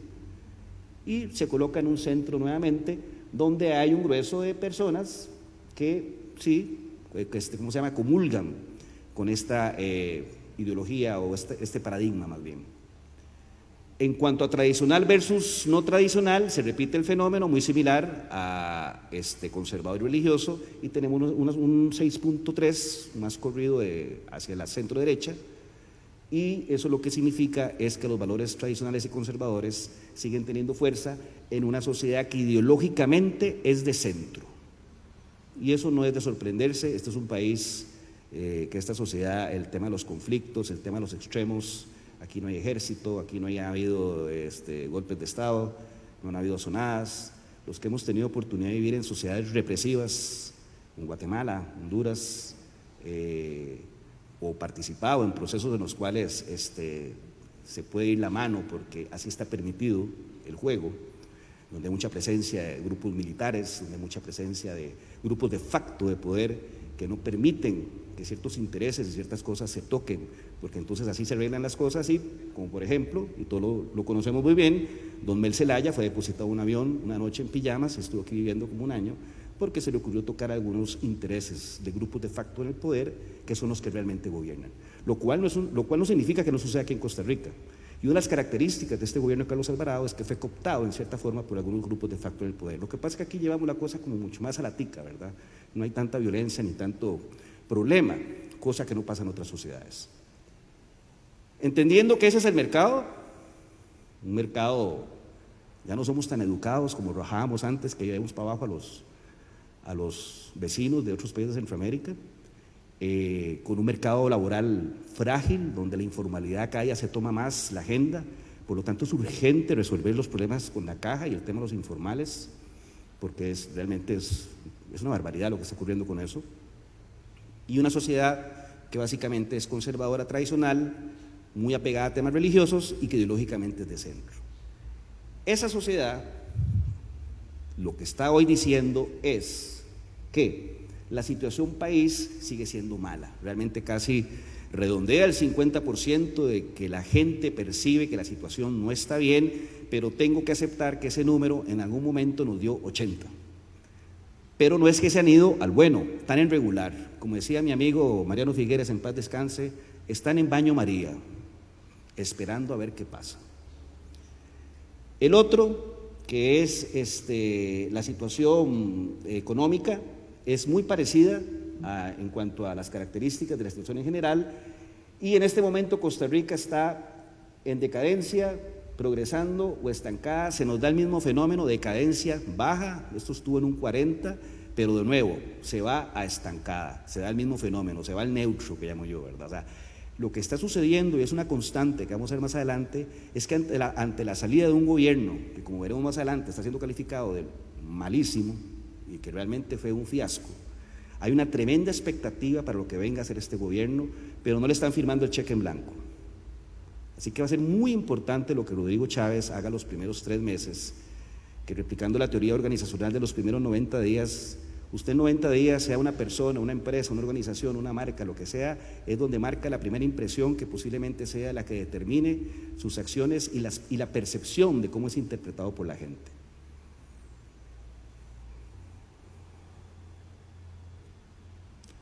Eh, en cuanto para los próximos 12 meses, ya hablando de futuro, la gente en su mayoría considera que esto no cambiará. De nuevo, estos números eran mucho más malos en el último estudio que hicimos en noviembre del año pasado. Sí hay un sentimiento de que hay una cierta mejoría, pero más adelante voy a tratar de explicar por qué se está dando este fenómeno de una percepción de mejora. No es tanto por las acciones de las autoridades, sino por ciertas condiciones que se están dando, más de valores exógenos internos. Por ejemplo, el hecho de que ya no exista la restricción sanitaria de que estemos conscientes de que ya no estamos en pandemia, está originando cierta expectativa en la gente de que la cosa puede mejorar, porque todos estamos claros que mucho de la crisis fue originado por el efecto pandemia.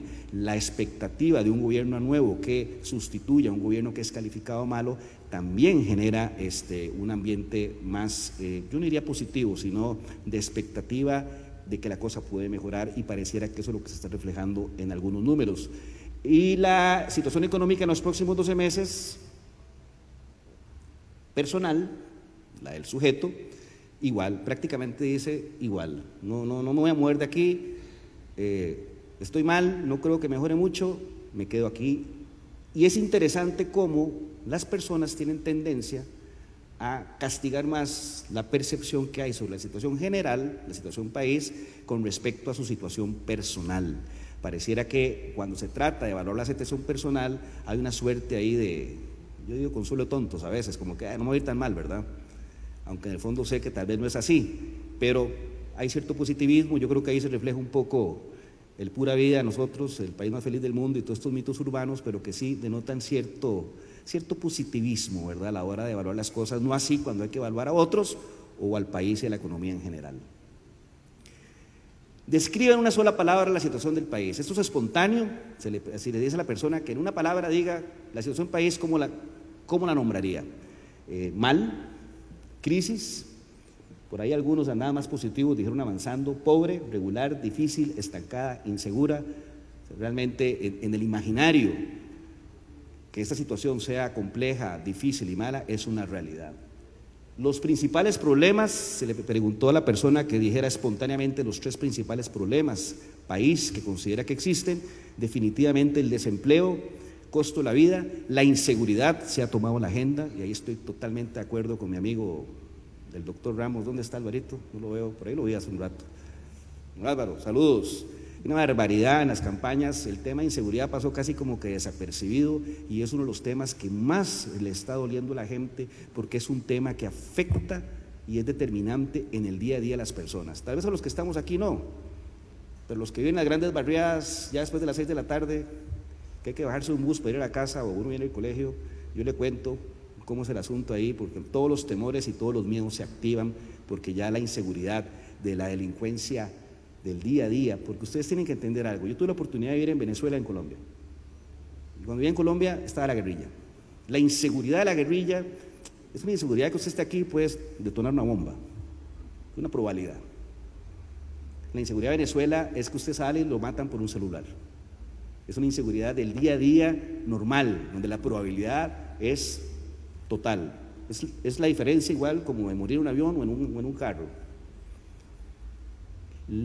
La inseguridad, la probabilidad de que le pase a uno algo en el día a día cada día crece más. Y no hay nada peor que vivir en esa situación, que es una de las características de las grandes barriadas, de mercados como Honduras, El Salvador, donde usted prácticamente ya dio, la, la cosa por perdida y convive con la Mara y paga los viajes que tenga que pagar.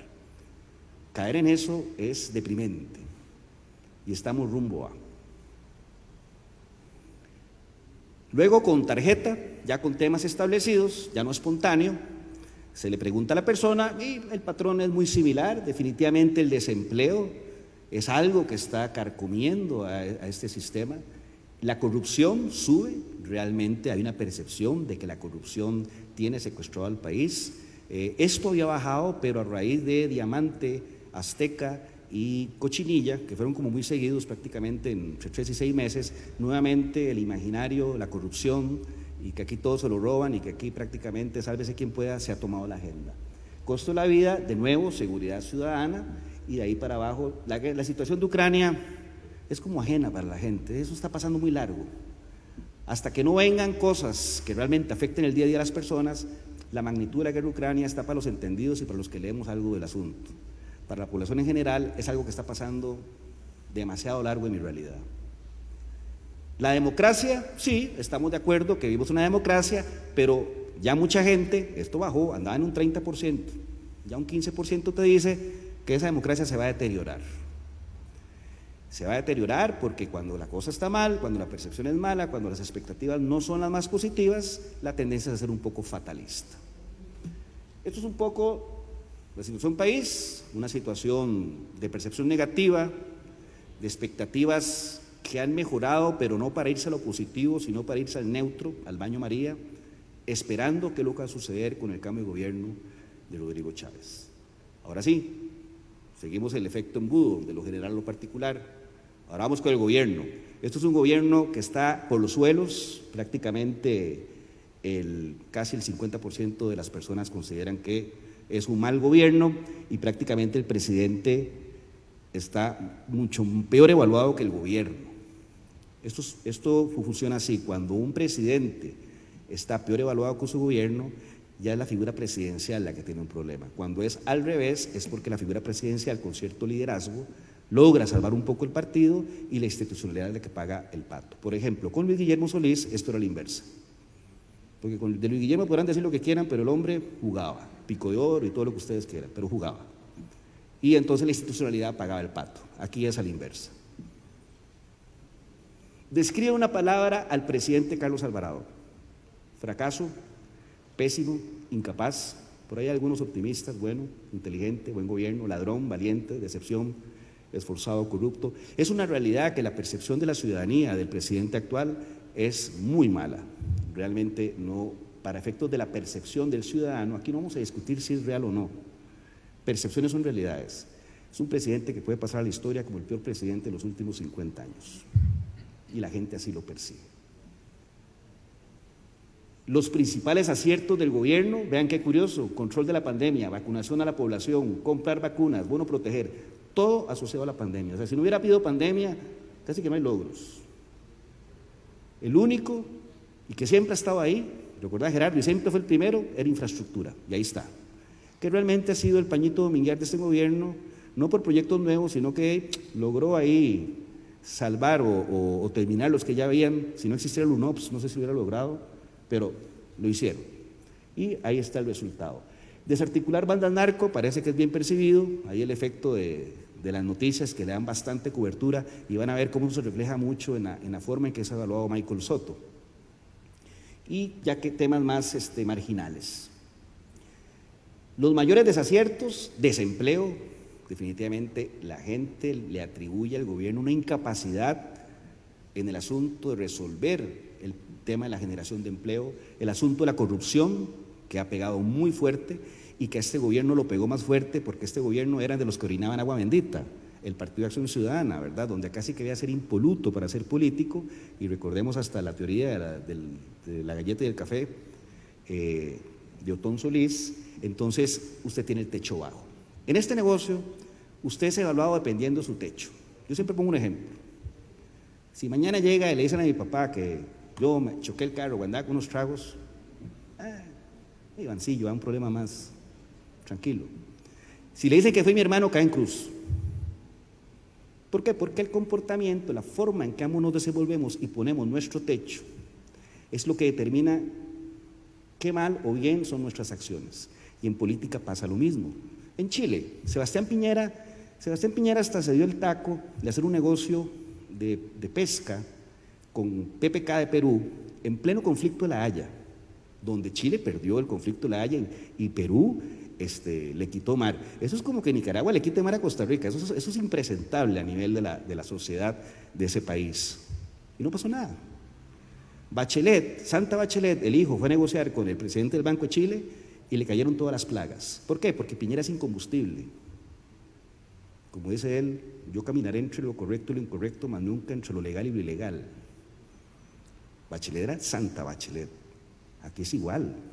Usted ve políticos como Otto Guevara, que es súper agresivo, y ahí sigue Otto vivo, aunque no les guste. Otón le cayeron dos, tres cosas y quedó prácticamente aniquilado. La forma las cosas son buenas o malas dependiendo de la vara con que lo midan a uno. Y esa vara está determinada por el techo que uno se ponga. Y este partido, Acción Ciudadana y estos gobiernos se pusieron un techo muy bajo. Y ahí están las consecuencias. Los jerarcas que han realizado una buena labor. San Daniel Salas, definitivamente, muy en línea con que los mayores aciertos que se le consideran a este gobierno es por el tema de la pandemia, o sea, allá afuera en la calle, Danielito nos salvó la vida. Así, en forma ya muy coloquial y muy popular, como lo dicen en los lugares donde me llevó Francisco Chacón anoche. ¿Dónde está Francisco Chacón? Por aquí andaba. ¿ah? Allá está, chico, otra vez. Este, así dice la gente. Ayer vio perder la liga, fue, fue lo mejor. Y ganó Heredia, viva el team. Los jerarcas que no han realizado su trabajo, Carlos Alvarado Epsi Campbell, liderando el la percepción de la gente de que son los que han fallado y no han hecho bien las cosas. Y de ahí Yanina Dinarte, Pilar Garrido, pero igual ya muy marginal. Me llama la atención Renato Alvarado, tal vez el efecto aguacate pasa factura, porque el ministro de Agricultura típicamente no es ni, mencionado, ¿verdad? Pero aquí el hombre como que pagó un poco el pato. Y hay una serie de, de jerarcas, Catalina Crespo, que no es del gobierno, pero de la gente no entiende que la Defensoría no es del gobierno y la meten en el saco.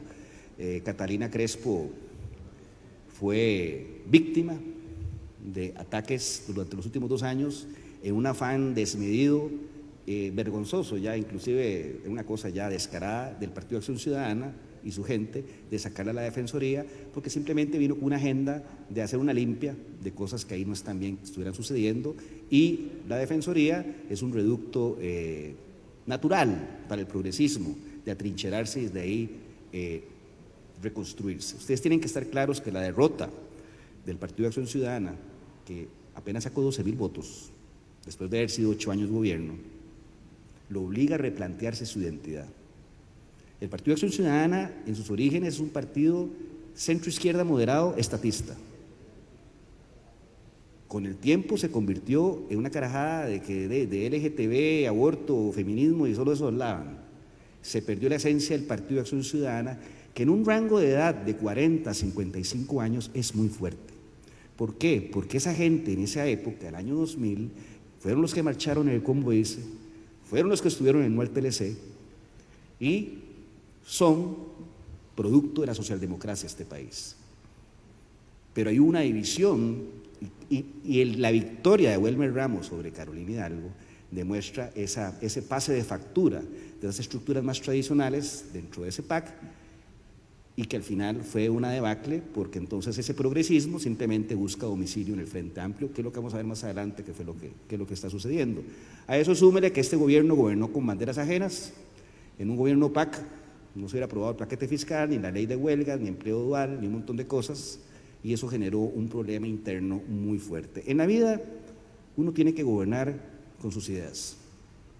Uno tiene que ir con el barco con sus velas. Y si hay, hay que quemar el barco, se quema con las velas de uno, no con las velas de otro. Cuando usted cae en ese problema de identidad, en ese transvestismo ideológico, las consecuencias están ahí. Usted va a ser muy mal valorado porque no genera ningún tipo de confianza. Y ese para mí, como persona que me dedico a esto, ese fue el talón de Aquiles de este gobierno. Si iba a perder la guerra, lo hubiera perdido decentemente y con sus ideas, no con las ideas de otros que lo sedujeron posiblemente y creyeron que por ahí era la línea, pero no fue así. Ok, entonces ya tenemos una situación país un poco, no voy a decir caótica, pero negativa, con una especie de baño María de la gente con respecto a lo que se viene, un gobierno que es calificado prácticamente malísimo, donde no hay aciertos que se le reconozcan, donde no hay líderes que se reconozcan. Este gobierno nunca tuvo interlocutores válidos y los que intentaron construir los quemaron. Pilar Garrido, Janina Dinarte, el mismo Elian lo quemaron nomás entrando. Eh, eh Rocío, eh, Pisa, no sé, empecemos, son como 10 que trataron como que fuera la voz oficial el que llevara la batuta y no funcionó. ¿Qué espera la gente del gobierno o del nuevo gobierno de Rodrigo Chávez? Los tres temas que la gente le dice al presidente que tiene que atacar ya es reactivación económica, seguridad ciudadana y el problema de la educación. Yo cuando vi esto me quedé pensando porque yo digo, reactivación económica es un término tan, tan etéreo, tan ambiguo, tan, tan, tan como en neurosa. Cuando alguien te dice reactivación económica, ¿qué te está queriendo decir? Cuando vi los resultados de cómo califican al presidente, lo entendí. Al presidente su principal fortaleza que le atribuyen es ser economista y que conoce el tema económico. Por tanto, están dando por default que él, que sí sabe, y no este que no sabe, sí va a resolver la reactivación económica. Porque si algo han tenido los economistas, y aquí mi compañero, disculpas, es que han logrado poner en la agenda, políticamente hablando, que son los que tienen la llave y la solución. Yo discrepo un poco con eso, no, un poco no bastante, porque yo considero que el problema es político. El problema de este país es de acuerdos. Logrados los acuerdos, estos señores ya entran con toda la tecnocracia a, plantear lo que esos acuerdos se lograron. Pero si no hay un gran acuerdo nacional en el cual todas las partes convivamos, incluido el vino, que todos lo odian, pero tiene que estar ahí sentado, el cooperativismo, el solidarismo, las juntas de desarrollo, la iglesia, los no católicos, todos.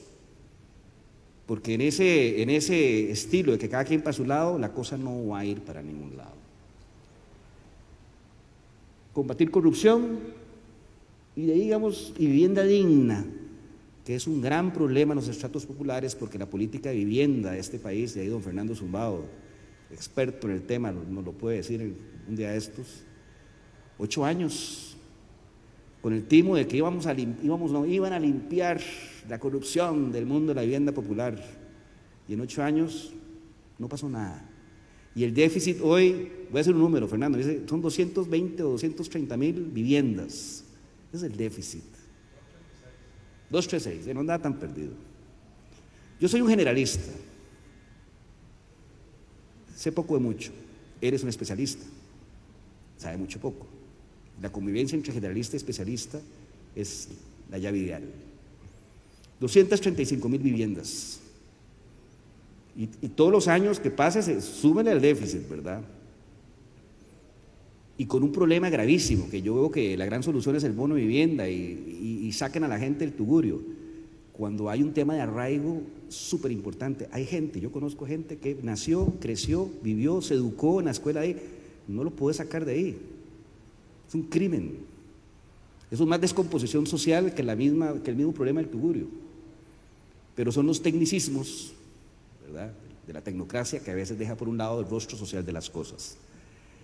¿Cómo cree usted que será la labor del próximo gobierno?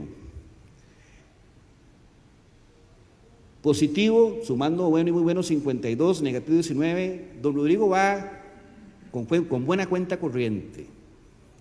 Se espera que la labor de su gobierno sea mejor que la labor del actual gobierno. ¿Y cómo cree usted que será la situación país con este cambio de gobierno? ¿Mejorará? Un 38, ojo, ese número es grande, está ahí como que, vamos a ver, como dice mi abuela. Pero el saldo es de 30, muy bueno. O sea, hay una expectativa de que lo va a hacer mejor y hay una expectativa de que a mí me va a ir mejor. Y una sola palabra describe al próximo gobierno, bueno, capacidad, malo, cambio, inexperto, visionario, los mismos, regular, será mejor, esperanza. Realmente hay componentes semánticos. Recuerden que las palabras son las construcciones de los pensamientos, de las imágenes en la cabeza de las personas y las imágenes hablan más que, más que mil palabras. Este ejercicio lo que está diciendo es que la percepción del futuro gobierno es una percepción positiva, pero hay un montón de gente en otros, hay hubo de todo, que marcaban uno, punto algo. Quiere decir que, y tiene lógica porque no ha asumido, está muy desdibujada, no está construida su imagen. Por eso lo que haga los próximos tres meses es clave para que pueda capitalizar el ambiente positivo que pareciera se le está construyendo en función de las expectativas de la gente. Recuerden una cosa, la gente es pobre en dinero, pero es millonaria en expectativas. El arte en esto es construir expectativas y mantenerlas vivas. Pero cuando usted las defrauda, el pase factura es mortal. Y en una sola palabra describa al nuevo presidente. Bueno, inteligente, líder, capaz. Los cuatro primeros son positivos. No sabe, malo, acosador, economista, arrogante, experiencia, visionario, farsante, pero básicamente mandan los positivos. De nuevo, en otros el número es muy alto. Él todavía no está construido como personaje. Uno de los grandes retos que tiene este gobierno, más allá de lo técnico y el nombramiento del gabinete y todas esas cosas, es que tiene que construir su relato. Si no construye su relato, por más fulanos con tres doctorados, en lo que usted quiera, en un puesto, no va a pasar nada y va a ser peor porque se traicionan las expectativas. Eso en este, eh, ayer en un, no, antier, en una entrevista decía que hay, en un gobierno hay tres grupos. El grupo hormiga, el que trabaja, ¿verdad? Ando medio para abajo. El grupo de los jerarcas, que tienen vida útil por el desgaste natural, especialmente el de presidencia y el de comunicación. En cuenta, desde Laura Chinchilla a la fecha son como 10 ministros de comunicación lo que han habido en este país. Casi que a uno cada dos años. Y está el tercer grupo, que es el grupo que no se ve. En Chile le llamábamos el tercer piso. La moneda tiene dos pisos. El primero, donde están los que trabajan, el segundo, donde están los asesores, el tercero no existe. Pero ese grupo existe.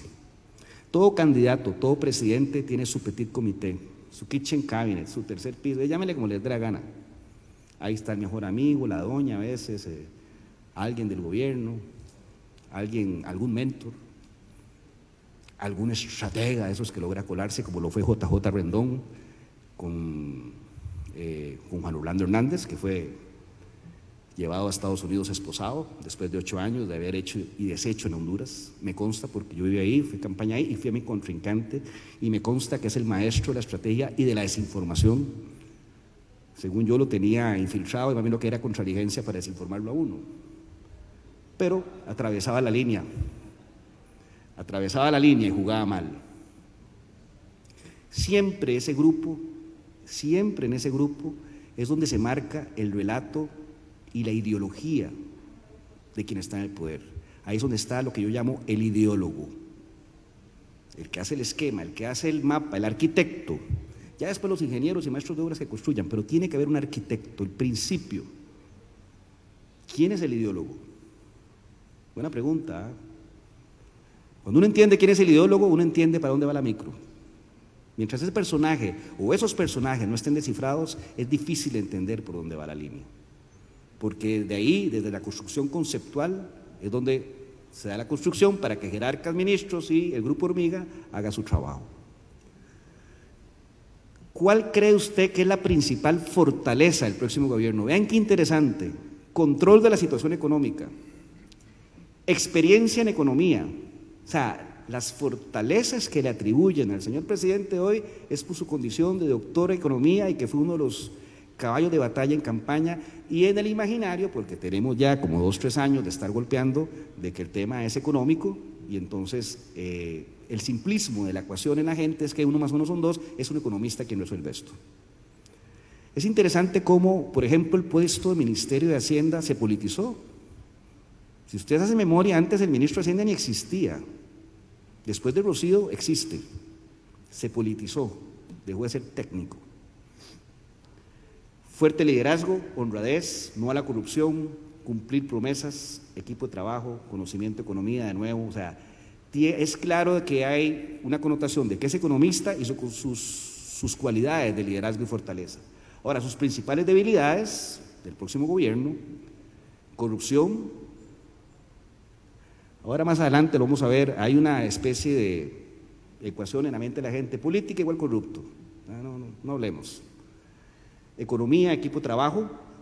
Ahí está el efecto de la campaña de José María, de que no tenía equipo, no tenía equipo. Y cuando se repite, repite, repite, algo quedará. Falta experiencia, no cumplir promesas, etc. Pero de nuevo, el otro es muy alto. ¿Cómo cree que será la labor del próximo gobierno comparada con la gestión del gobierno actual? Definitivamente mejor. Definitivamente la gente considera de que este gobierno le va a ir mejor que al que sale y definitivamente la gente considera que la situación personal del sujeto mejorará. Tres elementos se están conjugando acá. La salida del peor gobierno de los últimos 50 años. O sea, más malo que eso no puede haber. Es un poco lo que la gente le está diciendo. Una sensación de positivismo por la finalización de la pandemia donde ya la gente siente que está volviendo a cierta normalidad, ya el comercio está abierto, ya no hay restricción vehicular, puedo andar libremente, ya está dando sin mascarilla, a no ser de que me obliguen, etc. Será muy importante entonces el tercer elemento, las acciones del gobierno en sus primeros 90 días para capitalizar esa situación. Y le voy a sumar un cuarto factor. La gente se ríe de mí cuando yo lo digo. Yo siempre he dicho que si Marx hubiera conocido el fútbol como él es ahora, no hubiera dicho que la religión es el opio de los pueblos, el fútbol. La selección juega en junio. Si la selección elimina a Nueva Zelanda y vamos al Mundial, la temperatura y el ambiente país, eso es droga. Más sensación positiva. Los temas son sociológicos, más que políticos o económicos. El imaginario colectivo se construye por simbolismos. Entonces, si usted es un sujeto de aguantafilo, de Sagrada Familia, y recuperó el brete, porque hay más construcción, ya puede echarse los tapis en la cantina del fin de semana, y la selección gana, y acaba de subir Chávez, que es más fuerte y es más macho que Carlos Alvarado. En su cabeza, en su imaginario, en la psiquis del colectivo, la situación está mejorando, aunque no sea así pero percepciones son realidades. De eso la importancia, el equilibrio en un gobierno de lo técnico y lo simbólico. Si un gobierno apuesta a lo técnico y no se dedica a lo simbólico, no lo va a lograr porque lo técnico requiere tiempo. Lo simbólico es inmediato. Entonces, en la medida que usted tenga la droga funcionando, lo inmediato, usted puede dedicarle tiempo a lo técnico sin las presiones del caso. Suena así como manipulación, pero es que no es manipulación, es entender la psique del colectivo porque eso es a lo que uno se debe. Y este gobierno tiene, como se lo dije a él, los astros alineados como pocas veces se dan. A ver si lo logra. ¿Es el nuevo gobierno Rodrigo Chávez el cambio que Costa Rica necesita? Ahí no es tan contundente la respuesta. ¿ah? Sí, pero mm, no tanto. Vamos a ver. Ok. Entonces tenemos un país en percepción negativa, un gobierno que la gente está contando los días para que jale y con expectativas positivas de un nuevo gobierno. ¿Qué pasa en el mapa electoral? Bueno, descríbame una palabra la, la política en Costa Rica, corrupción. Corrupción, desastre. Hay valores interesantes, constitucional, democracia, participativa, pero las dos, corrupción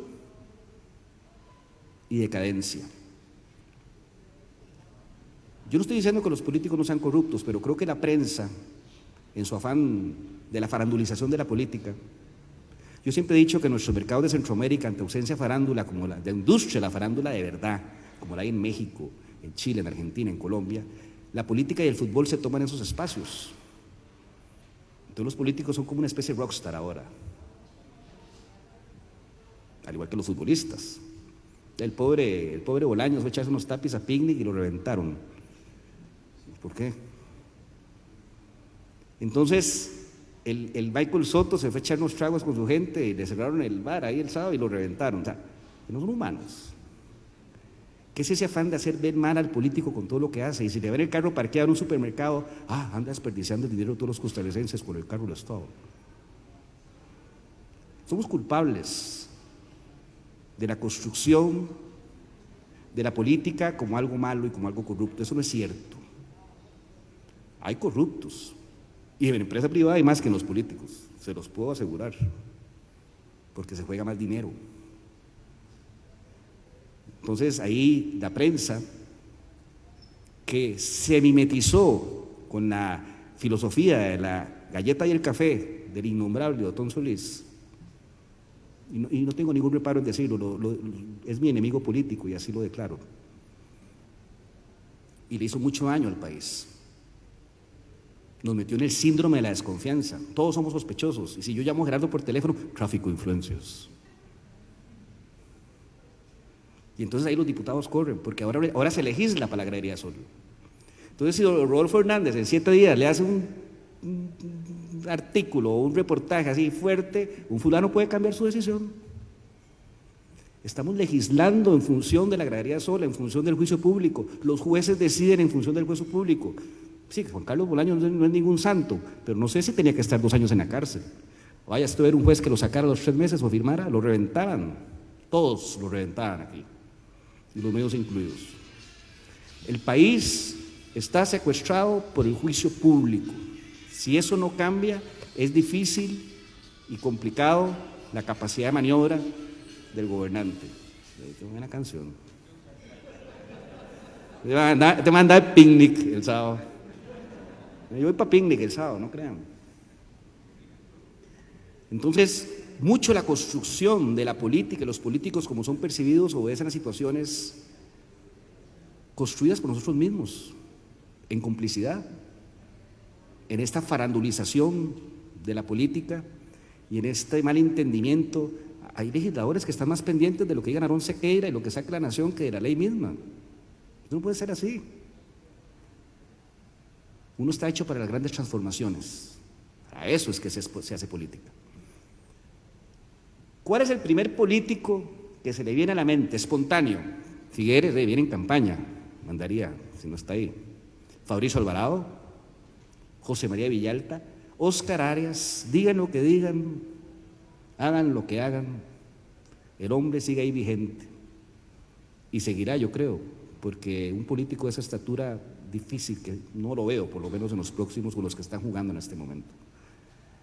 Daniel Salas, Tinet Saborío, Eli Feinza, Pilar Cisneros. Digamos que esos son los que tienen ahorita capturado el imaginario, porque en ese otros hay un montón con un uno punto algo. Son los más relevantes. Evidentemente hay un efecto campaña en todo esto. ¿Por quién votó en la primera ronda? Muy en línea con lo que sucedió en la realidad. Aquí olvidemos si los números son los exactos, eso fue lo que se dio. ¿Por quién votó en segunda vuelta? Entonces cuando combinamos los votos de segunda vuelta, ¿de dónde vinieron? Vemos que don José María fue incapaz de que recolectar voto más allá de liberación. O sea, el 81.2 de su voto segunda vuelta fue gente que votó por liberación en primera vuelta. En el caso de Rodrigo Chávez, mantuvo su volumen de primera vuelta y le metió, lo duplicó prácticamente con contribuciones de otros partidos, destacando la contribución del Partido Nueva República, donde pareciera que el sector conservador, religioso, tradicional, fabricista, vio de más recibo a Rodrigo que a José María, tal vez por la vicepresidencia de José María, que no es de recibo en el mundo fabricista. Ahí pudo haber un error de cálculo, porque en la mente de los señores de liberación, la segunda vuelta era con Fabricio. Entonces apelaban a que el voto progre daba el triunfo. Entonces cuando sale Rodrigo se rompió el esquema y eso se notó en la inconsistencia de la campaña. Eh, es, interesante cómo los que declaran votar por Linet Saborío, que son los rojos, se fueron más por ninguno, por liberación no votaron, y Eli Feinsack y los votantes de Eli Feinsack y de José María Villalta como que se repartieron en cantidades muy parecidas entre los dos candidatos y de los que declararon votar ninguno en eh, la primera vuelta, prácticamente se mantuvieron ahí y los que decidieron se fueron hacia Rodrigo Chávez. Eh, esto lo que dice es que pareciera que el Partido de Liberación Nacional tiene problemas para traer voto más allá de su militancia partidaria o de sus simpatizantes. Algunos dicen que fue por el candidato. No sé, después de la guerra todos son coroneles. Habría que ver. Pero sí es cierto de que José María nunca logró solucionar su problema de tasa de rechazo, donde siempre anduvo entre el 50 y 60%. ¿Por qué nunca votaría? 50%, 60%, decía José María. Por eso el esfuerzo sistemático durante toda la segunda vuelta de construir el anti-Chávez. Porque si usted es consciente que eso no va a mejorar, le pongamos mal al otro, ¿verdad? Que es válido. Lo que no se vale es largarse las vestiduras y qué campaña sucia y qué, qué barbaridad cuando estaban en eso. Porque a Chávez le construyeron un anti-Chávez basado en tres cosas, cuatro. Ministro de Hacienda del PAC, y era sistemático. Usted fue ministro de Hacienda del PAC, usted fue el peor ministro de Hacienda. Es una forma de construir el, el anticuerpo. La estructura paralela para que se viera tan corrupto como el otro. Y la insistencia y con complicidad de la prensa también. Este, y todo lo que giraba alrededor de los epítetos personales de soberbio, este, altanero, agresor, etc. La combinación de esos tres discursos, su objetivo era construir el anti-Chávez. A nosotros nos daba que ese número, ¿por quién nunca votaría por Chávez? En la segunda vuelta empezó en un 6, ya en la última semana iba por un 24. Y el negativo empezó con 22 positivo y en la última, en última semana iba por 8 negativo. O sea, efectivamente eh, eh, estaba resultando porque de si todos los días te someten a ese desgaste y con línea editorial gratis de algunos medios, eh, la gente lo empieza a creer. Lo que nunca pasó es que los que decían votar por Chávez y después decían que no, porque no estaban muy seguros, no se iban con José María, se iban al indeciso. Y en última semana cambió un poco la ecuación y se dio lo que se dio. Pero eso lo refleja muy bien. Así que esta es la presentación. En resumen, lo que vemos es un país en estado negativo, un país que dice que este gobierno y el presidente lo hizo mal, que no le atribuyen aciertos ni logros, no hay legado por parte del gobierno Alvarado, que a raíz de eso ha creado un mundo de expectativas hacia lo que puede hacer Rodrigo Chávez y que está claro que estamos casi en burrón y cuenta nueva, en un verdadero multipartidismo, porque el PAC siempre fue más de lo mismo Ahora sí estamos en un verdadero multipartidismo, como quedó demostrada la votación y la conformación de la Asamblea, y donde entonces a partir de ahora esa lista que evaluamos va a empezar a crecer, porque cada dos meses empezarán a salir actores. Yo recuerdo esto cuando lo empezamos, Gerardo, fue en el 2019, empezó como con 13 y al final la lista iba por 45. Y no es porque uno los quiera o no los quiera meter, es que el contexto y la dinámica va, va colocando a ciertos actores como actores relevantes, actores importantes, entonces van siendo incorporados en la ecuación. Así que esa lista la haremos crecer. Por el momento, el gran reto de los dos vicepresidentes es que los conozcan, porque no los conoce nadie, y que les den agenda. Que tengo que reconocer que por primera vez en mucho tiempo veo a un presidente dándole espacio a sus vicepresidentes. Eh, yo, por ejemplo, no me acuerdo cómo se llama el vicepresidente, el que no es EPSE. Solo sé que es el sindicalista, Marvin, pero tengo que pensarlo porque típicamente es un espacio que no se le da la importancia ni la relevancia, y no solo en Costa Rica, a nivel general pasa así. Entonces, este, creo que hay una oportunidad ahí. Esta fue la presentación, muchas gracias, los esperamos a la próxima. Economía hoy, democratizando la educación financiera.